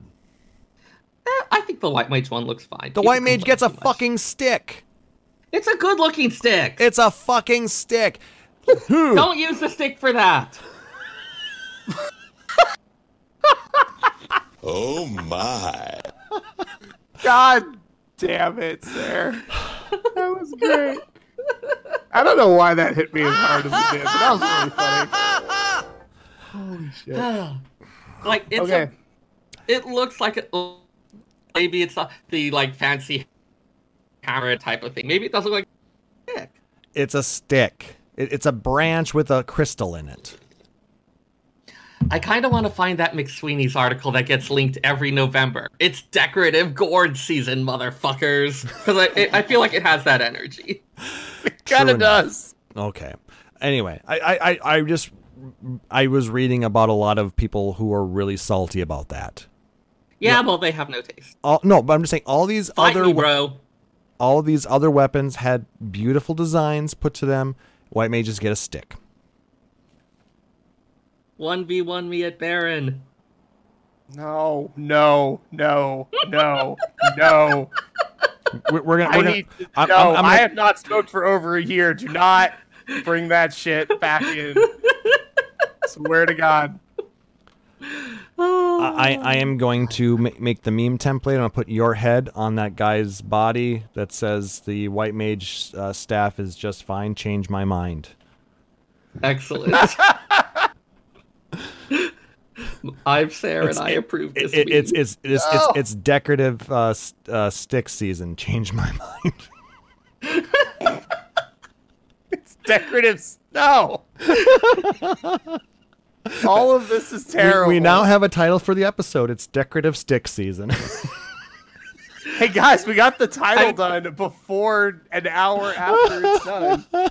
You really want the motherfuckers in there just for effect, but I guess that would No. uh, Apple I guess the podcasters would have a problem with that. they that. would. They absolutely Probably. would. Um, and they also added Sky Steel stool, Sky Steel Your- tools. your- your- your- Yippee! I can talk. I've only had twelve beers. just kidding. Um, Did he for, though? for the Did he? DOH I and don't DOL. think so. So so we have new relics, so to speak, for um, crafters and gatherers. They are actually also fairly nice looking. Um, if you, they're also. Everyone's going to have different definitions of what's easy or hard to get. If you participated in the Ishgardian restoration, you will not have serious problems. Uh, Well, also, um, even fully kitted out, they're not. They're, they're comparable, but they're not best in slot compared to a, uh fully melded facet uh, hand. Correct? Uh, yeah, it's something where so uh, for the crafting tools, it's reasonably comparable, except you can't have CP on there, and CP is the stat that everyone loves, so not as good for that. The gathering ones, uh, I'm not quite sure they honestly be okay. Also, in general, they're really nice looking. So I mean, if you want something to uh, sink your uh, um, script into, you can do that because each one, each step requires quite a few script. Yeah, Thousand, right? Uh, more than Uh, that. I mean, a we're, thousand for the for, a thousand yellow script, not white script, yellow script. So that, I appreciate that they're not making us go through all of the really nasty currencies first. Off. true. Yeah, uh, like the accessibility of this is something I actually really appreciate. Uh, but it's one thousand yellow script for the first upgrade of a crafting tool, fifteen hundred upgrade. Hmm. And that just gets Okay. you I- t- to the. That doesn't get you to the end though, does it? Uh, it gets you to the end of what's currently available. Yeah. Oh, okay. So it's twenty five hundred script each. Yep. And Which it- I mean, that's a week's cu- a week's custom deliveries can get you like one, one and a half. yeah, That's really good. and, and it's a decent amount of crafting. And you do have to gather some items. Um, like uh, the leatherworker one requires a couple of different types of uh, um, animal skins that you have to actually go get or buy. Yeah. Yeah, there's uh It's not all just script items. yeah. Uh, which is another things one of the things that makes it a lot more accessible than the Ishgardian restoration recipes. You can get high quality materials and use them to increase your starting quality. Yeah. Much more easily than you could with Ishgard recipes. Yeah, fuck those Like, Ishgard it is recipes. like I'm seriously, just gonna hi- I'll just hide my beta of the firmament title now, shall I? no, yeah, I saw that earlier. I was like, hmm, are we gonna get to make fun of him for this? I was number 16 culinarian on the server and number 50 something in fishing, I want to say. That's damn good, dude. I mean, it, it's e- it's easy to get you know a lot of stuff in the diadem. I mean, because they they just they you go in there and they dump uh, mats in your lap basically. Plus, you could just shoot It's a true. giant laser beam, which that's Yeah. the best part of the whole thing. But it's just time consuming, and then it takes up a lot of space in your inventory. And Oh god, I had to leave, dump my inventory, and come back in with an empty one, just to like have enough space Mm-hmm. for just casually grabbing stuff. Yeah, Yeah. but But yeah, the crafting was interesting. It was actually like like it was a type of thing I've wanted to be where you can't just mash a macro and you have to actually think about what you're doing. I loved it. depending on what what you're looking for at the time, you know, if that's what you want to do, great. I don't always want to sit there and, and have to figure out which button I need to push now and, and do that. 'cause sometimes I just want to mindlessly play the game. And that's why you're not recognized as a saint of the firmament. Nope, I'm just uh, you know leveling up all my other stuff. So, and running a podcast. True. And so yeah, pizza. that's that's and delivering lots of fucking pizza. um. So yeah, that was uh, basically what we got out of five point two five. Um, we're not going to spoil the story on that. Just go do it. It's worth it. It's fun. I think you'll enjoy it. Oh, uh, and there was the X. Did we talk about the X trial at all? Uh, we're not going to. Uh, it exists. Uh, it's one of the more accessible ones. There's a Spender, Spender does a lot of extreme trials, and he put it like somewhere a little below the middle of difficulty of the ones we've had. I don't know. We had we. It Uh, took you us. get- Go ahead. Oh no, go ahead. I was gonna say it. I I did try it with with a, a group of random people in in Party Finder, and it took us an entire lockout to figure out the first phase. Just because Uh, of the number of different things that are happening, there's a lot of stuff going on. We managed to get consistently into the second phase in the first party we tried with, so it might just be a difference of styles. Well, I, I guess I mean we we saw the second phase, but uh, like I said, to consistently get through it. it, You know, we didn't get very far into the second phase. You know, towards the end of that. So, We learned some neat Latin. It was fun.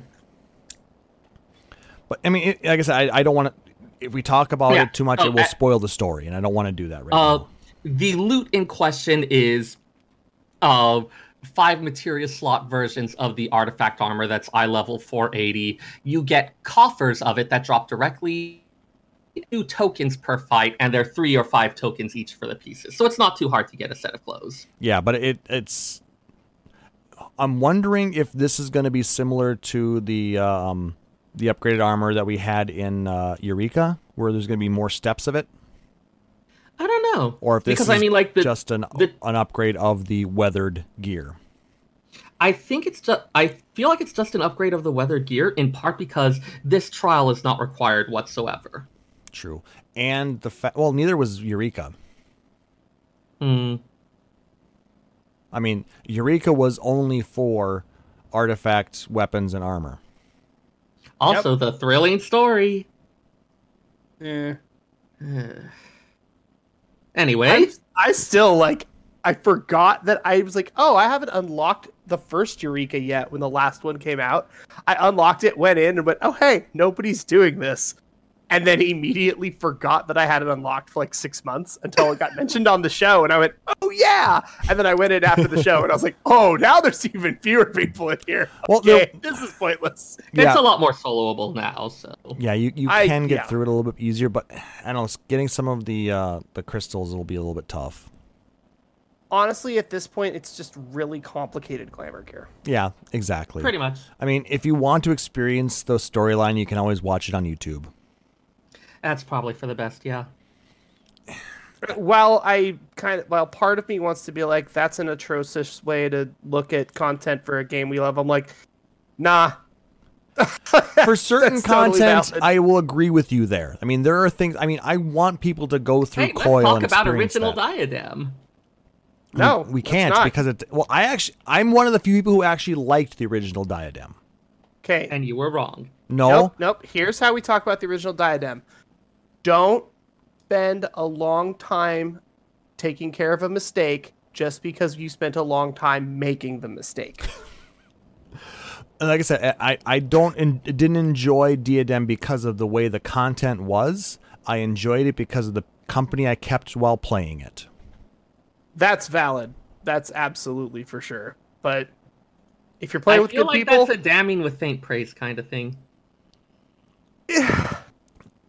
I will play a shitty game with people I like before I will play a good game with I mean, people I don't look like. at Fortnite. yeah, Do I have to?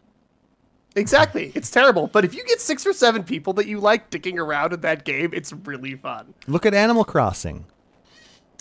Uh, nope, that's okay. Animal Crossing can be set on fire and sent to the pit of hell. See, So adorable. see, Nope, it's awful. See, I knew that I was going to get somebody with this one. We're going to be triggering people on this one. I know it.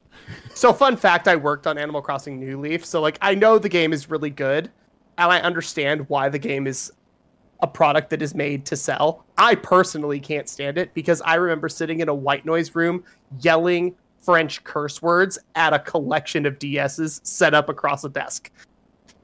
That's what I think of when I think of Hmm. Animal Crossing, and yet I still don't want the game. Well, You I just have don't a have a unique Switch. collection so. of traumas. I do, in fact, remember that time that I illegally entered a country and then had to hide from immigration? You have a very unique set of traumas. Now remember, that's the second time that I was referring to. and maybe not I'm even the mo- alive and safe. and maybe not way. even the most recent one. Yeah, exactly. not the recent one, the one before. Can I buy you a drink or some therapy? Please. My Venmo, it, no, it's over here. If somebody were to donate to the to the podcast and saying this is for for uh, Taliz' drink, I would send it to him. If somebody tips five bucks to the podcast, I will let you keep that, and I will walk downstairs and grab a beer because that would be if- funny as hell. What if they donate saying this is for his therapy? Well, I will um, also grab the whiskey. Yeah, no, That's th- th- not th- how therapy works. it depends on who you are. Not with that attitude. Moving on. That's the, the like I said, that's the gist of uh, patch 5.25. Um, we're not going to really talk about the trial or the storyline on that until you guys have had a chance to experience it. Um, so just go do it. It's it's good It's stuff. pretty cool. I think you It is guys will good enjoy it. It's it's fun. You know when you traipsing around in Cid's mind. All right, we have been trying to talk about this next bit for about a month and a half. and guess what? We're mo- we might not get to all of it. You're right. You know what? Because I'm looking at the time right now. We've been going for an hour and a half. Our podcast is turning into three guys hang out and talk about shit. And you know what? Cool. In I this mean, that's time, kind of a mood these days. in this day and age, you know, even if I, I fourth wall breaking, even if you guys listening maybe don't enjoy that right now, the three of us need this. is this our personal therapy project? It- because I could be okay with that. You know what? It, and it, it could definitely be a thing like that. For those of you who don't know me in real life, I live alone. I- I have I live in, in the, this house to myself. My only socialization is Final Fantasy 14 when I stream on here and when I go to work. All right. So when I get to talk with these two yahoos, it is very therapeutic to me. Um, I was very, very low energy and down prior to the start of the show. I do not sound that way now, do I? Nope. This is what these two weird, do to me. It, it hits you like you're like I don't feel like doing the show tonight, but I know that I know have when I do it- And then an hour and a half you're in, we're like, yeah, But I know great. I know that when I get into it, I know that I can feed off of the energy of Seyrr and Taliz and talking about this thing that I love and and my energy level skyrockets and I feel amazing until I hit that uh, end stream button and then it's like ah that was a thing. Just to check, we're not talking about cocaine right now, are we? no, Mm, Are I'm you not. sure? No. I'm not. So I, I am enjoying a, a, a very very tasty uh, loon juice uh, honey crisp hard cider right now. That is not where I thought that sentence was going. Where is your mind at right now, Seyrr? I watched a lot of The Good Place. Mindy St. Claire loves her cocaine. Seyrr, is there something that you want to talk with us about? Yeah, Oh my god, I will talk with you about that for hours. No, I Okay, mean, I mean, so- I mean, is there some sort? Did, did somebody touch you in an improper place? No, that's like half the fucking problem. Wow! Wow! All right. And I'll- Huh. Oh I like my. I have I have housemates, but like, like in any type of active relationshipy type thing, and I am deeply touch starved, and it kind of sucks. No, It's true. I A friend of mine ya. and I had to like exchange something on her porch today, and we looked at each other, and she's like, "I want to hug you so bad," and I'm like, "Don't." I go to grocery stores all day, seven days a week. Do not touch me. yeah. yeah. I'm the most dangerous person. Please do not. S- stupid question. Um, like I said, kind of getting back into real life right now. Um, out in in your area, I mean, I know for a while Washington State was a hotbed of uh, of COVID. It's still Is it still really bad? I mean, is everybody wearing masks and gloves in the whole kit? a lot of people are doing masks. A lot of people are doing gloves. Um, we did kind of have a apocalypse bingo going uh, for a bunch of the shoppers for whatever weird ass thing we would see people wearing.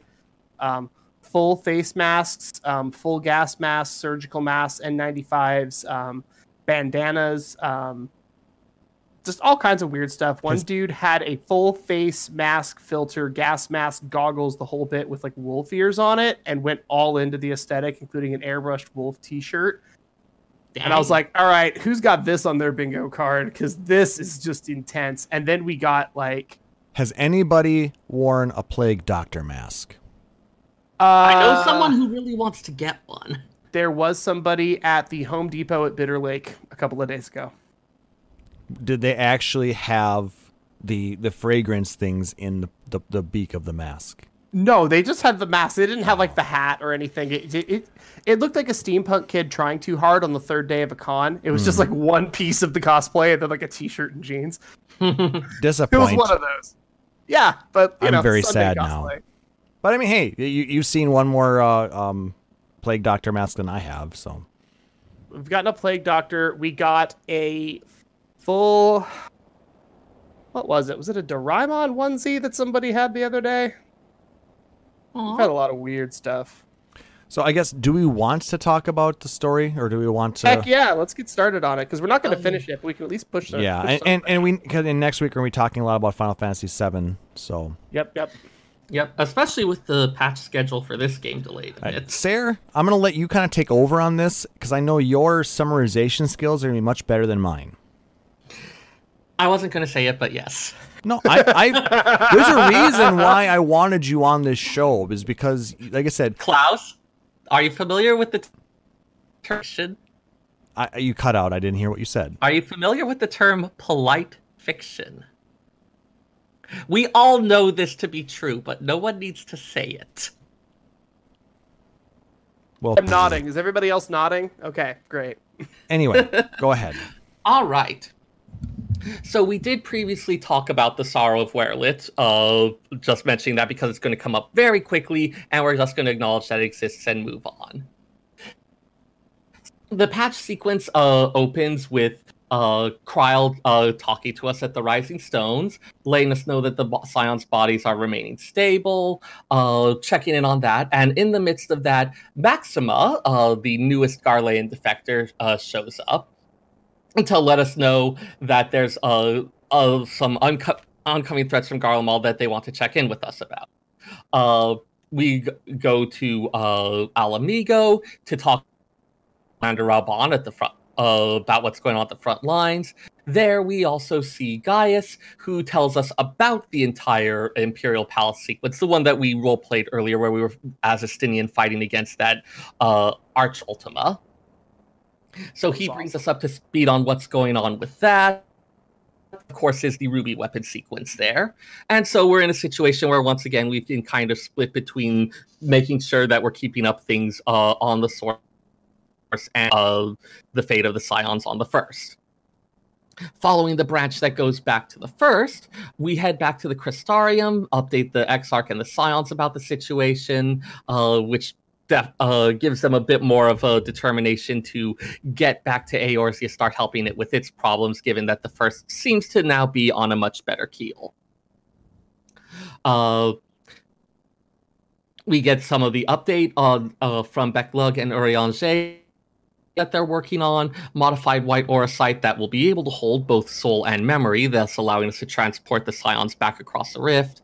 But they have a way to make uh, the transfer into the auracite yet.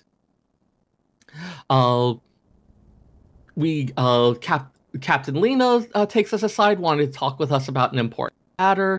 Uh, we found that there's a large sin eater that's been sighted, and Lyna would like us to help in taking it down along with Chris, in part to act as a kind of impromptu training thing, give us a ch- a chance to show them how it's done, help them build confidence, a little bit of kind of uh, helping prepare the Crystarium to be ready for when we leave.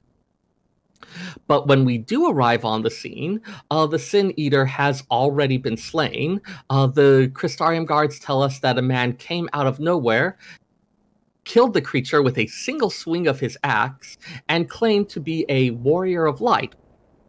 Again. Lyna's a bit concerned about uh, this person styling themselves as a warrior of light, given that title still has the tainted association with the flood of light. Uh, she knows at this point the truth of Ardbert and the others and what they did, but is concerned about how others might take this. Uh, she also takes some time to talk to us alone about the Exarch. Uh, is a little bit concerned about uh, research what her place is in this, if she's actually still someone who can be an effective support for him, and so we take some time to reassure her of that. Yeah, I mean, Uh, when stuff like this happens, you know, you need to make sure that you're, you, know, you have a support network. Yep. Uh, side note, it, this uh, sequence includes the second time to which it, uh, there's been a reference made to the Crystal Exarch being so tired that he attempted to open his mail with a uh, fish. Did that happen to somebody in the development team? I wonder. I don't know. He I doesn't really like- hope somebody had like like grabbed a piece of sushi and was like trying to open an envelope with it in like a state of stupor. I think the usual thing is like, hey, you have long, thin silver fish. It looks kind of like a blade. You just grab it, and why isn't this opening? Oh, because Why does my mail smell like fish now? I did once cat once catch a Woot's knife fish. that I wanted to pour a couple hundred souls into and see if I could get it up to like zodiac status, but apparently that's a crime against nature. Yeah, That's we can. Yeah, we can do that with anima weapons. But that's not a fish. I can't put my anima weapon in the aquarium. The homeowners association will complain. No, they won't, because they don't exist. Anyways, Anyways, Uh, so uh, we do return to the Crystarium, uh, where now the uh, thoughts of the people are turning a bit more towards the future. The uh, eighth umbral calamity has been averted. Uh, Vauthry's reign is over, and so the people of Norvrandt are uh, trying to think about what they want their new future to be. And uh, some of them are starting to become curious about the flood of light that consumed their world and the role that the Warriors of Light played in it, wanting to try to understand the past to get more of an idea of where their world is going to be going. Alphinaud uh, decides that the Scions should play a role in uh, telling the people about the truth of these matters, and so we go gather uh, people to come to the etc., the large area in front of the Crystal Tower, where we're going to be talking to them. and the truth will set you free. Something like that. God, we hope.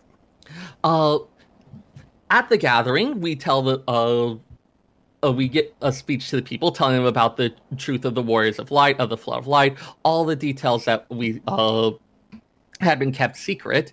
Uh, and while we're doing this, we see the familiar face of Ardbert standing in the crowd. Uh, that's uh, he very quickly captures the attention of the people, uh, declaring that the will of the star itself has brought him back from the beyond, and his p- purpose is to guide the people of Norvrandt to become warriors of light.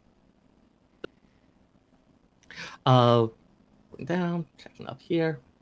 And so this, of course, uh, causes a bit of a commotion. Uh, the scions are all completely off guard, wondering what's going on here. Why is this? Uh, our, why is this uh, person appeared?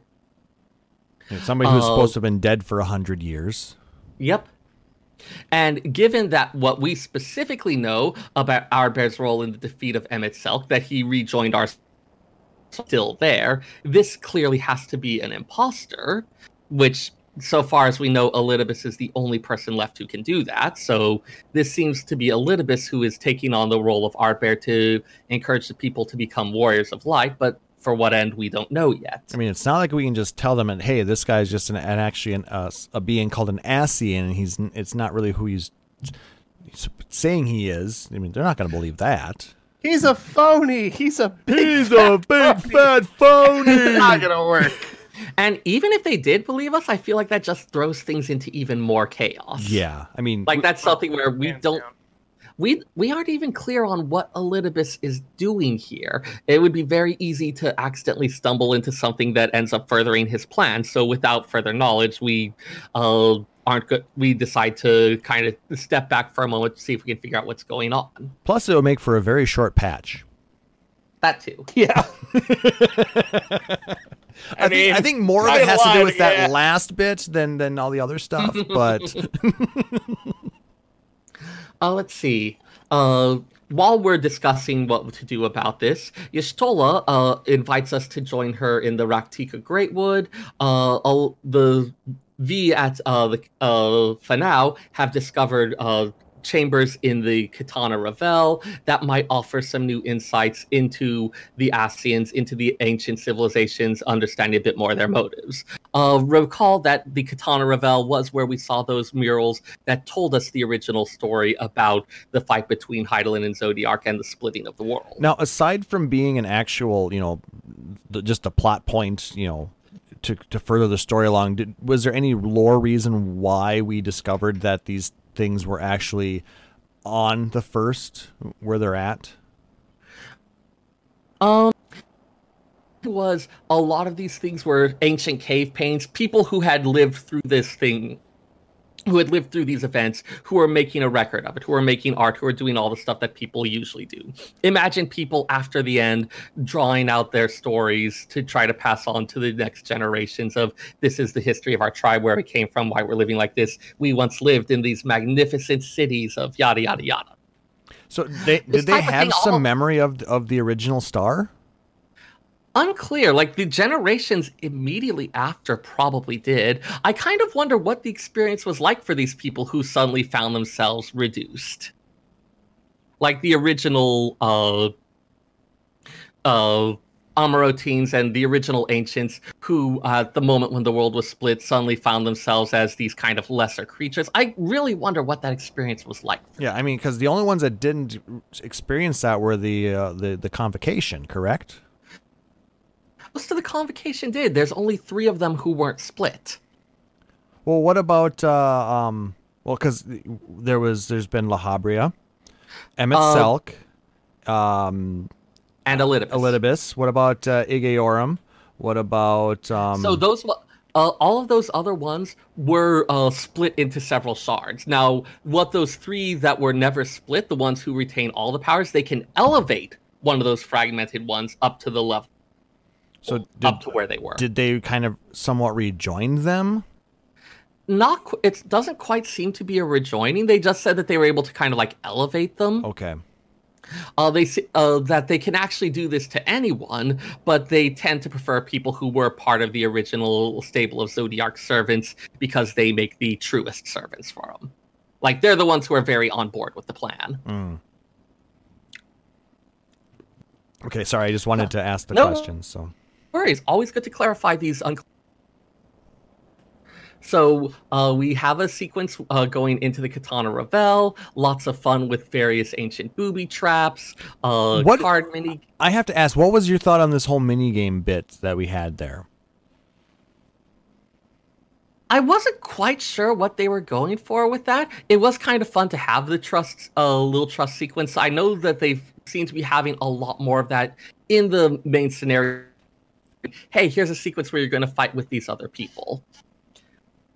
Like having something where we mostly go around, uh, we go around with these people for plot stuff, but then whenever it comes time to fight, it's oh hey, we've grabbed seven random people who are out in the east on a fishing trip or stuff like that this is something that lets us develop a little more of a connection with those uh, those NPCs.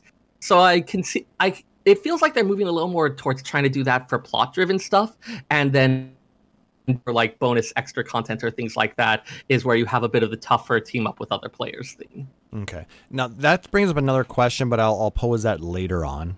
All right. Don't let me forget about it though. sure thing. Uh, so we do have uh, various traps to deal with, ancient uh, guardian monsters to fight. At the end of that, we discover the tomb of the Archmage Tiuna, a legendary hero of Ronka, uh, said to be a master spellcaster to possess an ability to understand and communicate that, uh, in its description, sounds extremely similar to the Echo. Uh, this uh, coincidence seems to become something much more when examining her t- uh, the chamber of her tomb we see a mural showing this archmage uh, witnessing a star shower Hmm. yeah this is an image that we ourselves beginning of our adventures that uh I, especially those who began at 1.0 the star shower being this really fundamental thing that uh seemed to the people who were uh had the Awako Echo in them oh Echo awakened in them. How many That- how many have you had tonight? that- not not enough. Clearly. not enough. uh, but so this uh, seems to be another uh, point into the idea that star showers are somehow related to the echo. Because it's it's a, a, a vision of the uh the, the, Well, we're not there yet. the well At this point, we know that it's something that we witnessed, that we continue with, that we even saw in that those last days of Amaurot. That this seems to have some connection going on. There. Yeah, that's all I was gonna say. Is we think that that Yeah. the star shower has to do with the, the final days and and uh, um you know right around the time of the sundering. Yep. Some of the last memories Like- of the uh, the, the original uh, Emerosians. Mhm. That's all I was gonna say. I wasn't gonna go any other where with it. That's fair. Uh, we return to Slitherbough, where uh, Stola prepares to pack up her uh, her stuff, prepare her room for the next person, and otherwise prepare to depart the village. Uh, while we're in the Great Wood, we do come across Ardbert, or Elidibert to him, who seems to be journeying all over the land, spreading uh, the good news of the Warriors of Light and encouraging people to follow in their uh, footsteps to become Warriors of Light in their own right.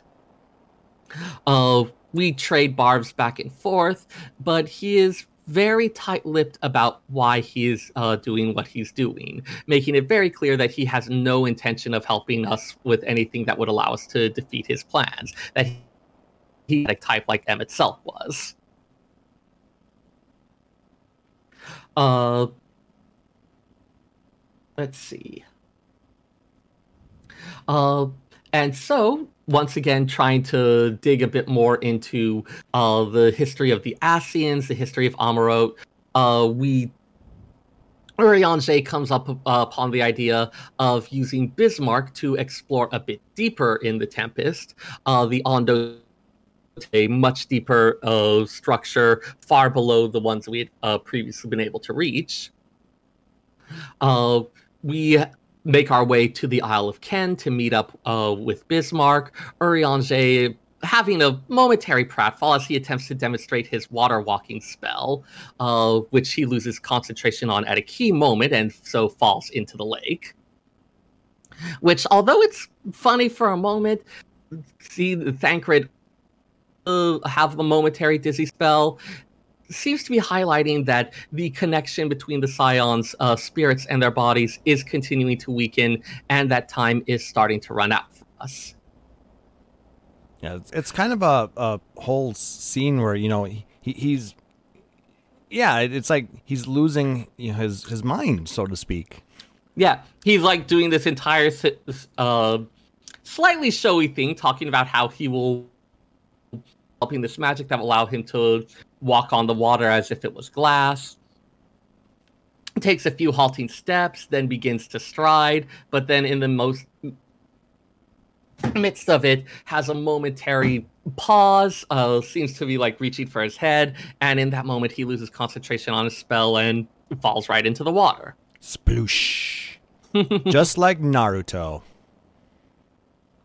See, when you say when you say s- like Archer, and very different meaning. Agreed. Yeah. Which I mean, uh, there's a lot of uh, memes about Urianger being like a secret, like flirty, whatever type thing. So I could still work with this, but not what you were going for, I think. No. Anyways, uh, so uh, Bismarck, uh, after we do a couple small quick favors for him, Bismarck uh, clears the path for us down to beneath uh, the depths of the Tempest we had visited before, and to Anamnesis Anyder, which seems to largely be a storehouse where concepts and other things were kept that would then be brought to Akadaemia Anyder as needed.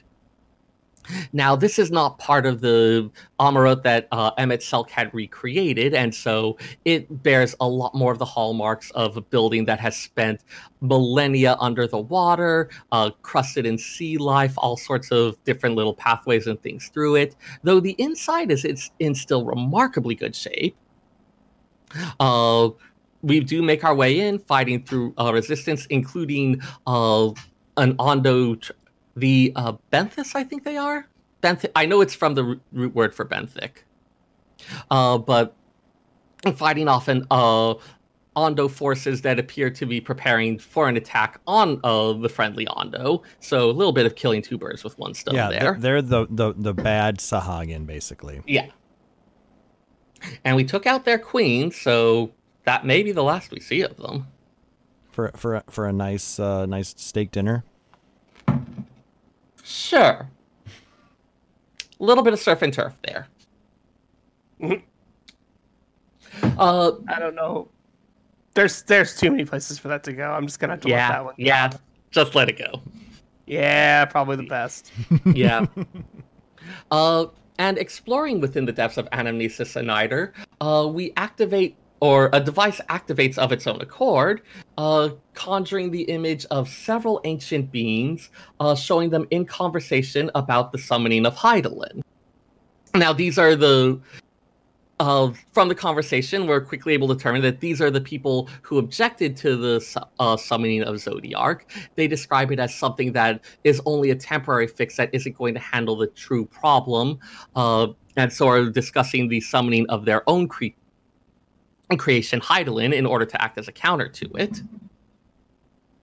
Uh, we get a lot of unexpected details from this. Uh, the uh, head of this uh, was an ancient named Vena, which Final Fantasy XII players may recognize as the member of the Okuri uh, opposed his uh, brethren's plans and designs for the world. Very instrumental in the history in the reigns of uh, reigns of history in the hands of man mindset. That Vena uh, was uh, became the heart of Hydaelyn, uh, sacrificed his life to act as the core for this uh, summoned creature, and uh, find that this uh, became the heart of Zodiark, and that there was a defector from the convocation who we had seen referred to before, that they had tried to get this defector to join them, but were not successful. So all of this turns a lot of our long-standing beliefs on its head. Uh, the Elidibus that we have interacted with cannot be the Elidibus of the original Elidibus of the Convocation because that one get, went to become the Heart of Zodiark. So it's unclear exactly who this Elidibus was, who they may have been before, what the motivations may be. All of a sudden, we know a lot less about this uh, person than we think we do. So, question then: Is it possible that this particular Elidibus is actually uh, an elevated person? That Honestly, could be. you know, may, maybe Emet-Selch was was one of the only, and uh, La were the only ones that were still remaining, and they el- and elevated these others. Maybe. Or it's possible that you know once the original Elidibus became the heart, they had uh, installed a new um, Right. That person with that like title. That seems like the most likely one, though it also raises a question like, why does this matter? We've never had any dealings except with this Elidibus. Why would the fact that someone else had the title before change anything of what we know or what we're doing? It's possible that it might, they just don't have anything to suggest that it's meaningful, which makes me wonder why has this been brought up? From a meta storytelling perspective, it's not clear what this means or why it would be significant. Uh, the other one, which was one that had, uh, um, especially among the player base, there had been the knowledge that there was a member of the Convocation of 14 uh, that defected. The assumption had always been to join up with, uh, join up and be involved in the uh, summoning of Hydaelyn. The idea that oh, we are somehow connected to or some reincarnation or tied to this defector, and that this is why we have this connection to Hydaelyn. And it turns out that that doesn't seem to be the case either. If we are connected to this defector, this defector didn't join up with the Hydaelyn group either. So what did they do? Yeah. So it's something. This was one where we technically got a lot of new information, but it was stuff that didn't really answer much and upended a lot of stuff we thought we knew. Now remember though, this was only half of the story that we're going to be getting, and the other half is, and the conclusion to it is coming in 5.3. Right. So everything Yeah. we learned in this particular patch, I'm sure, is going to have will determine why it, it's Yeah. been told to us. it's setting pieces on the board. Mm-hmm. It's getting us thinking about things, and I think that's exactly what they want us to do. Is they want us to Yeah. To think about, you know, Like we thought the game board had been laid out. It was just a question of how the pieces were going to be. And then our opponent just brought out a second box of pieces and started setting up more stuff. Mm-hmm. Oh God, we're we're playing Gloomhaven. Okay, Ooh, sweet. I always wanted to play that. it's not good. Yeah. It's not. Uh, so uh, the record cuts out at that point. Uh, Y'shtola is actually remaining behind in order to try to activate it, uh, and she'll follow up with that. Uh, she, in fact, I believe, is still down there trying to see if she can get any more information out of the records. So we may hear a bit more from her once the new patch sequence starts up. But while we're waiting for, uh, for that, Uri Jay uh, suggests that we all just like. Oh, hang on, misread this bit. So we return to uh, the Crystarium to check in on the Crystal Exarch and his attempts to develop the Soul Vessel, to find him outside of the tower in the Exedra, in that big open area, trying to calm the people of the Crystarium. Uh, it seems that a lot of people took uh, heed of and uh, Ardbert's words, Elidibert's words, and want to leave and become warriors of light and become adventurers in their own right. Which one or two on their own is perfectly manageable, but if you have a large portion of the Crystarium's workforce leaving all at once, there is a serious concern about whether they're going to be able to maintain basic operations. You need some bit, a minimum amount of people to actually run the city. Uh, but you have a lot of people who have had this kind of zeal for adventure and for becoming warriors of light and helping the people that is now actually a serious civic risk. In the midst of this, the sky goes dark and uh, heralding the appearance of a glowing light and a shower of stars, yet another star shower. Elidibus appears at this point, proclaiming that those who have seen the star shower are themselves newly uh, deemed warriors of light, and those uh, who's uh, the people in the Exedra pause in shock as they start hearing a strange voice in their head, one that they describe as being very similar to the voice of Hydaelyn that we heard once upon a time, telling us hear, feel, and think. So we seem to have had a mass awakening of the echo in these people, which again, Alita Elidibert has uh, told them is proof positive that they have been selected to be warriors of light by the star. We've uh, catch up with Alita Elidibert himself, who again, while he's not giving us any information as to his reasoning behind his actions, does confirm that the star shower was an illusion that he had created. Uh, after we uh, talk a bit with some of the people who are heading off to become warriors of light themselves, including a couple of the Crystarium guardsmen that we have uh, been talking with before, now suited up for Crystarium uniforms. Uh, without any really any other option, we give them some advice and uh, pretty much like that. I had a sentence and then I lost it. And send them on their way with some advice and some encouragement. Uh, I let's see. Uh, where in, we do discuss the idea that based on the sequences of events we saw, and based on uh, Bear verifying that the star shower awoke the echo as a replica of the events that uh, dist- the final days of Amaurot, uh, it's something that resp- uh, activates a racial memory deep within us. This uh, event burned into our ether, having it reproduced before us, reawakens some of these abilities and some of these aspects of the ancients. He describes it as a pale imitation, but still powers far beyond what ordinary people have. So he's basically using their creation magic to be able to, to do this. Seems like the idea is that kind of by showing uh, people this image that activates this deeply buried racial memory, it triggers something inside them that uh, accesses this dormant power and brings forth this power of the ancients. So he's created mutants. More like he awoke a, la- a latent mutant power that was always there, but just kind of like buried and dormant. So these are the new mutants. Got it. Sure.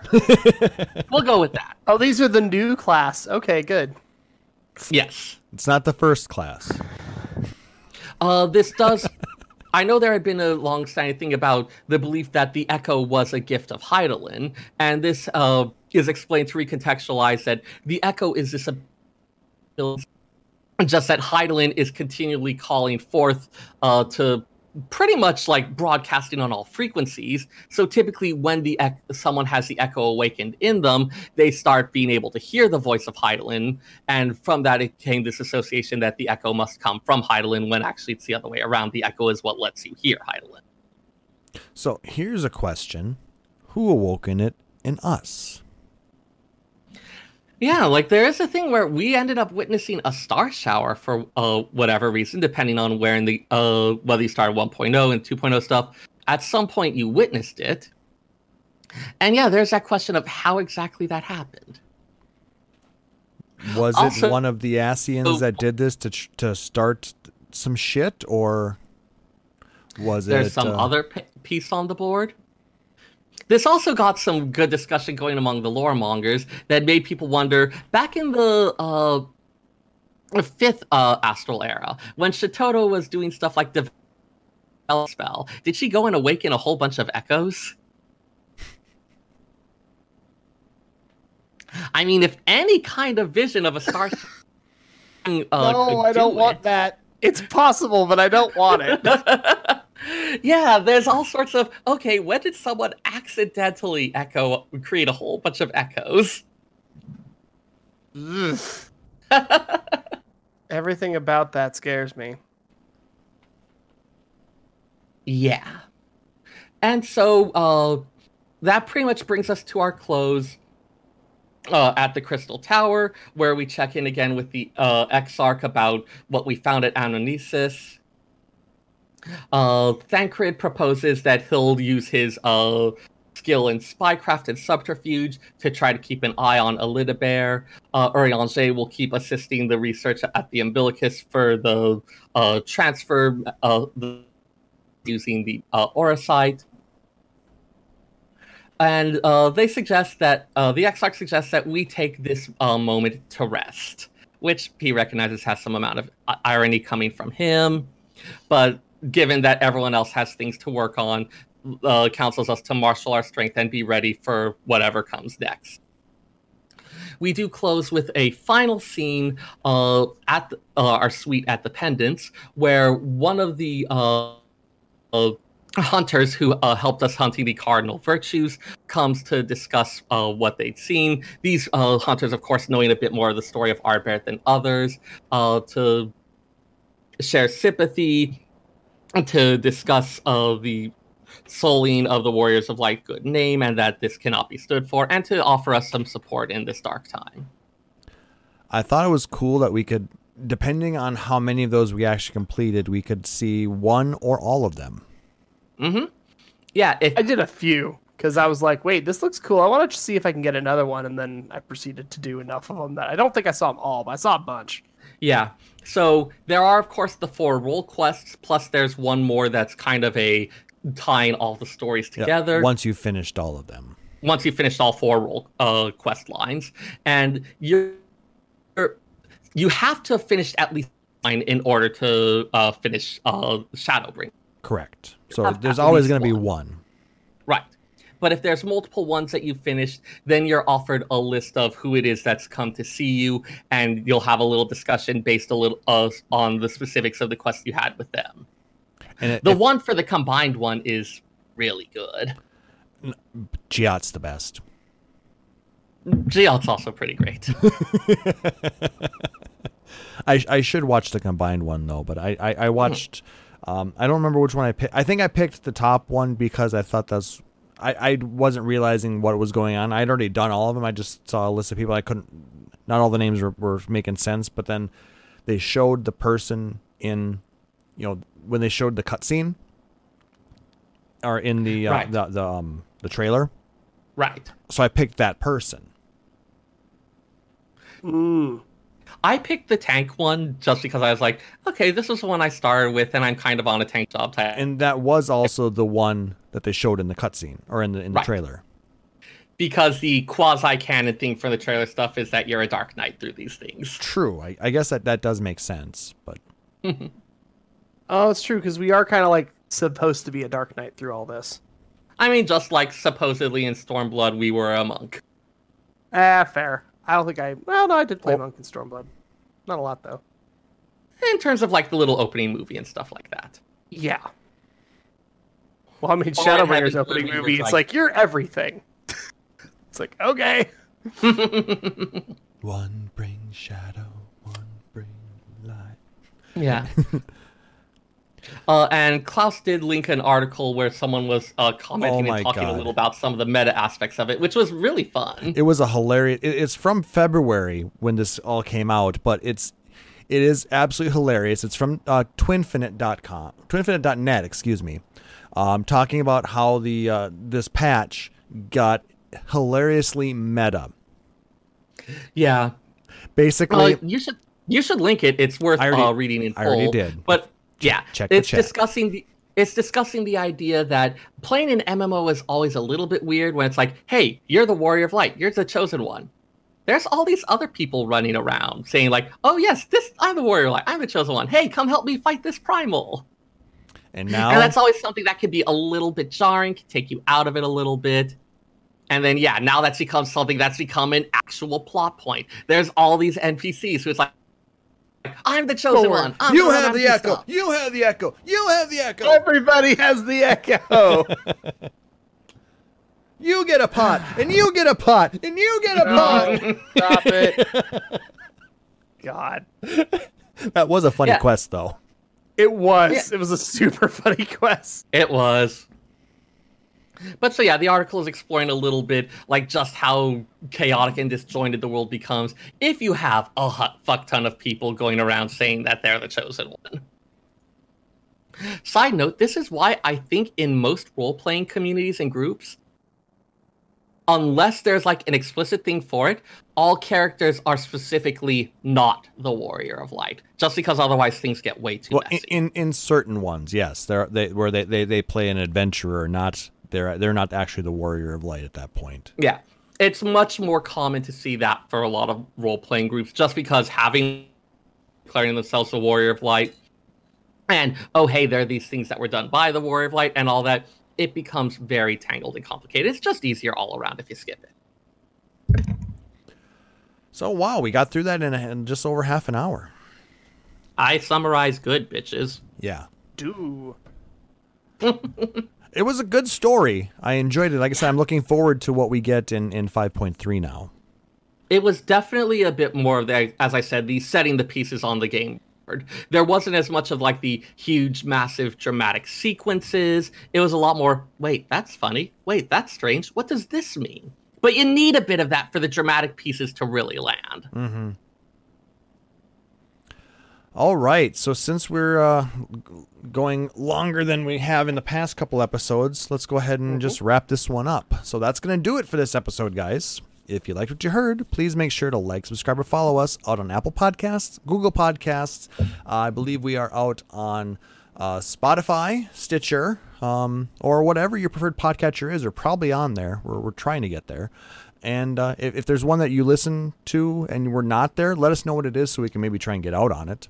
And uh, when you do listen to us, leave us a rating or review if possible, because it lets other people know um, about our show, lets us know how we're doing, and it actually helps us to be seen in the in the uh, the podcasting community. And if you really dig this show, you can consider subscribing here at twitch.tv slash Phoenix Down Radio, where you get access to a number of emotes and uh, subscriber badges. Um, or you can support us out on Patreon at patreon.com slash Phoenix Down Radio, like our amazing friend Aurori Fenrir. Um, all the proceeds we get go towards growing the show, uh, covers some of the hosting costs, and allows us to do some of the giveaways like the uh, Phoenix Down Pick Me Up contest that we're doing right now. Um, it'll, it'll, it covers a lot of that type of stuff. And uh, we're also probably going to be doing a contest once we hit a thousand followers. I know we're in the mid uh, 800s right now, so it's not that far off. Dang. Yeah.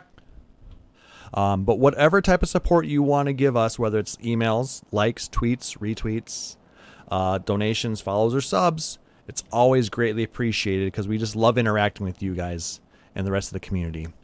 Like I said, if you want to check out our uh, backlog of uh, uh, all our podcasts as well as some interesting uh, articles, um, you can go to our website, uh, https, nice and secure now, www.phoenixstarradio.com.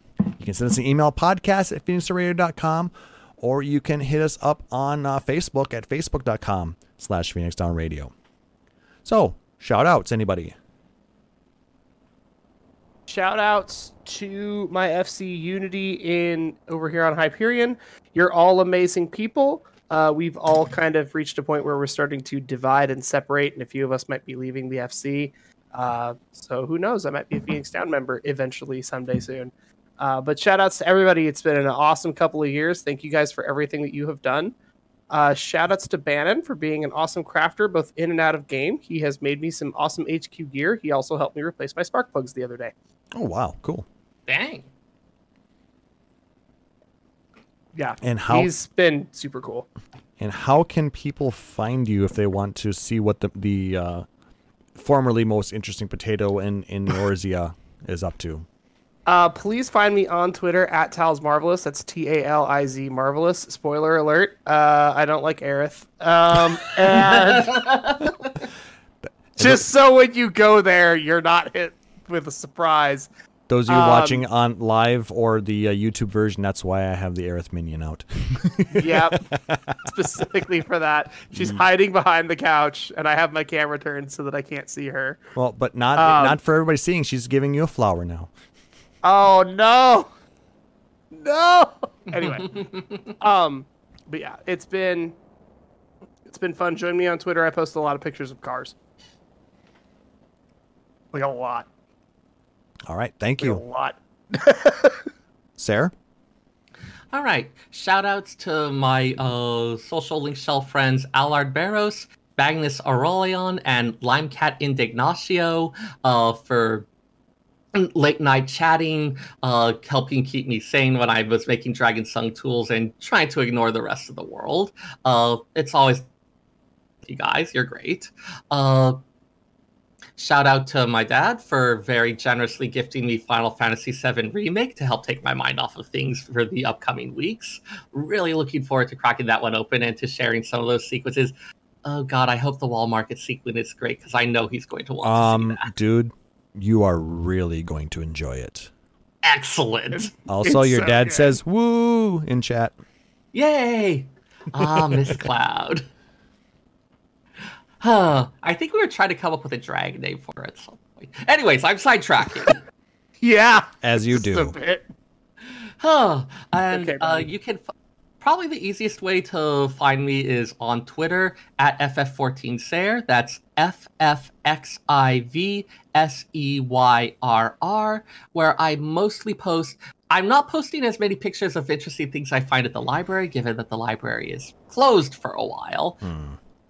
Stuff that I cook. Oh, I should post pictures of the French style scrambled eggs I did. I got chives, and then I found that you can just eat chives straight up, and they're kind of great. Mm-hmm. They are good. Also, I I have- adore you. Also, I have enough stuff to improvise my own cocktail sauce, which is great. Ooh. That's Mhm. awesome. Yeah.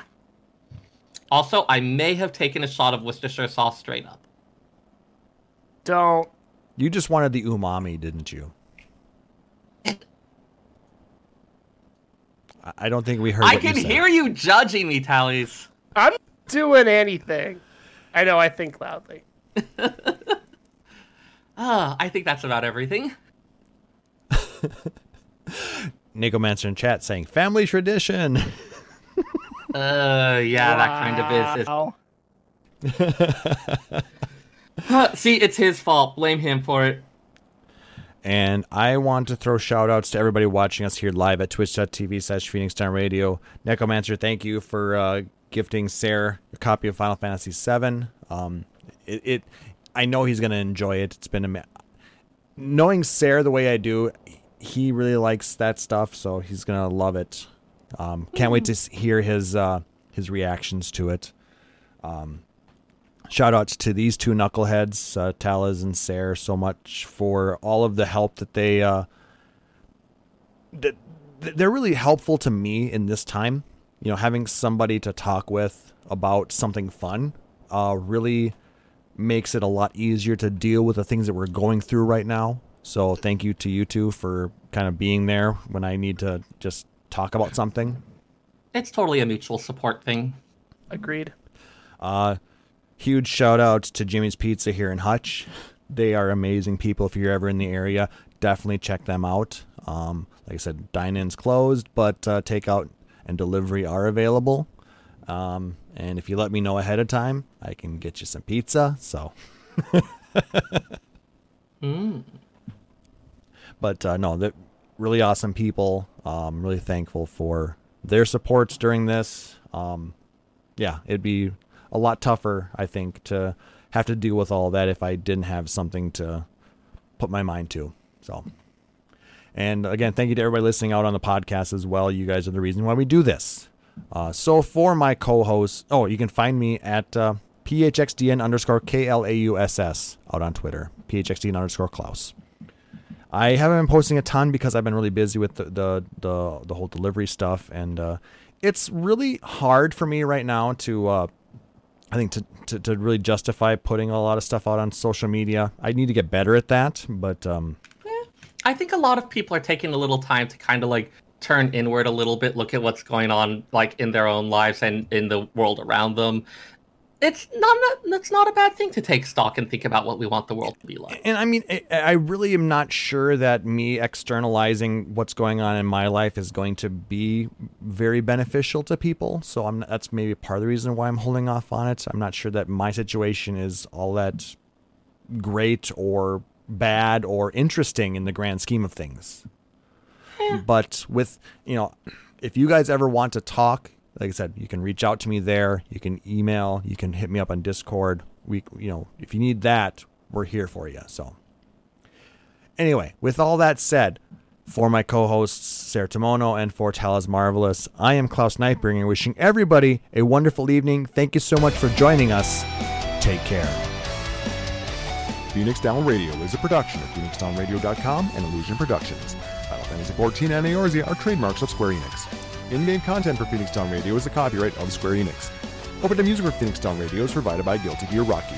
Check out the Metal Chocobo theme cover and many other music videos at youtube.com slash Guilty Gear Rock You. Closing music for this episode is provided by Guitar Wanker 90. Please check out their full version of Matoya's Cave and other rock video game covers at youtube.com slash Guitar Wanker 90. The views and opinions expressed in this episode are those of Phoenix Down Radio and its hosts and do not reflect the views of Square Enix.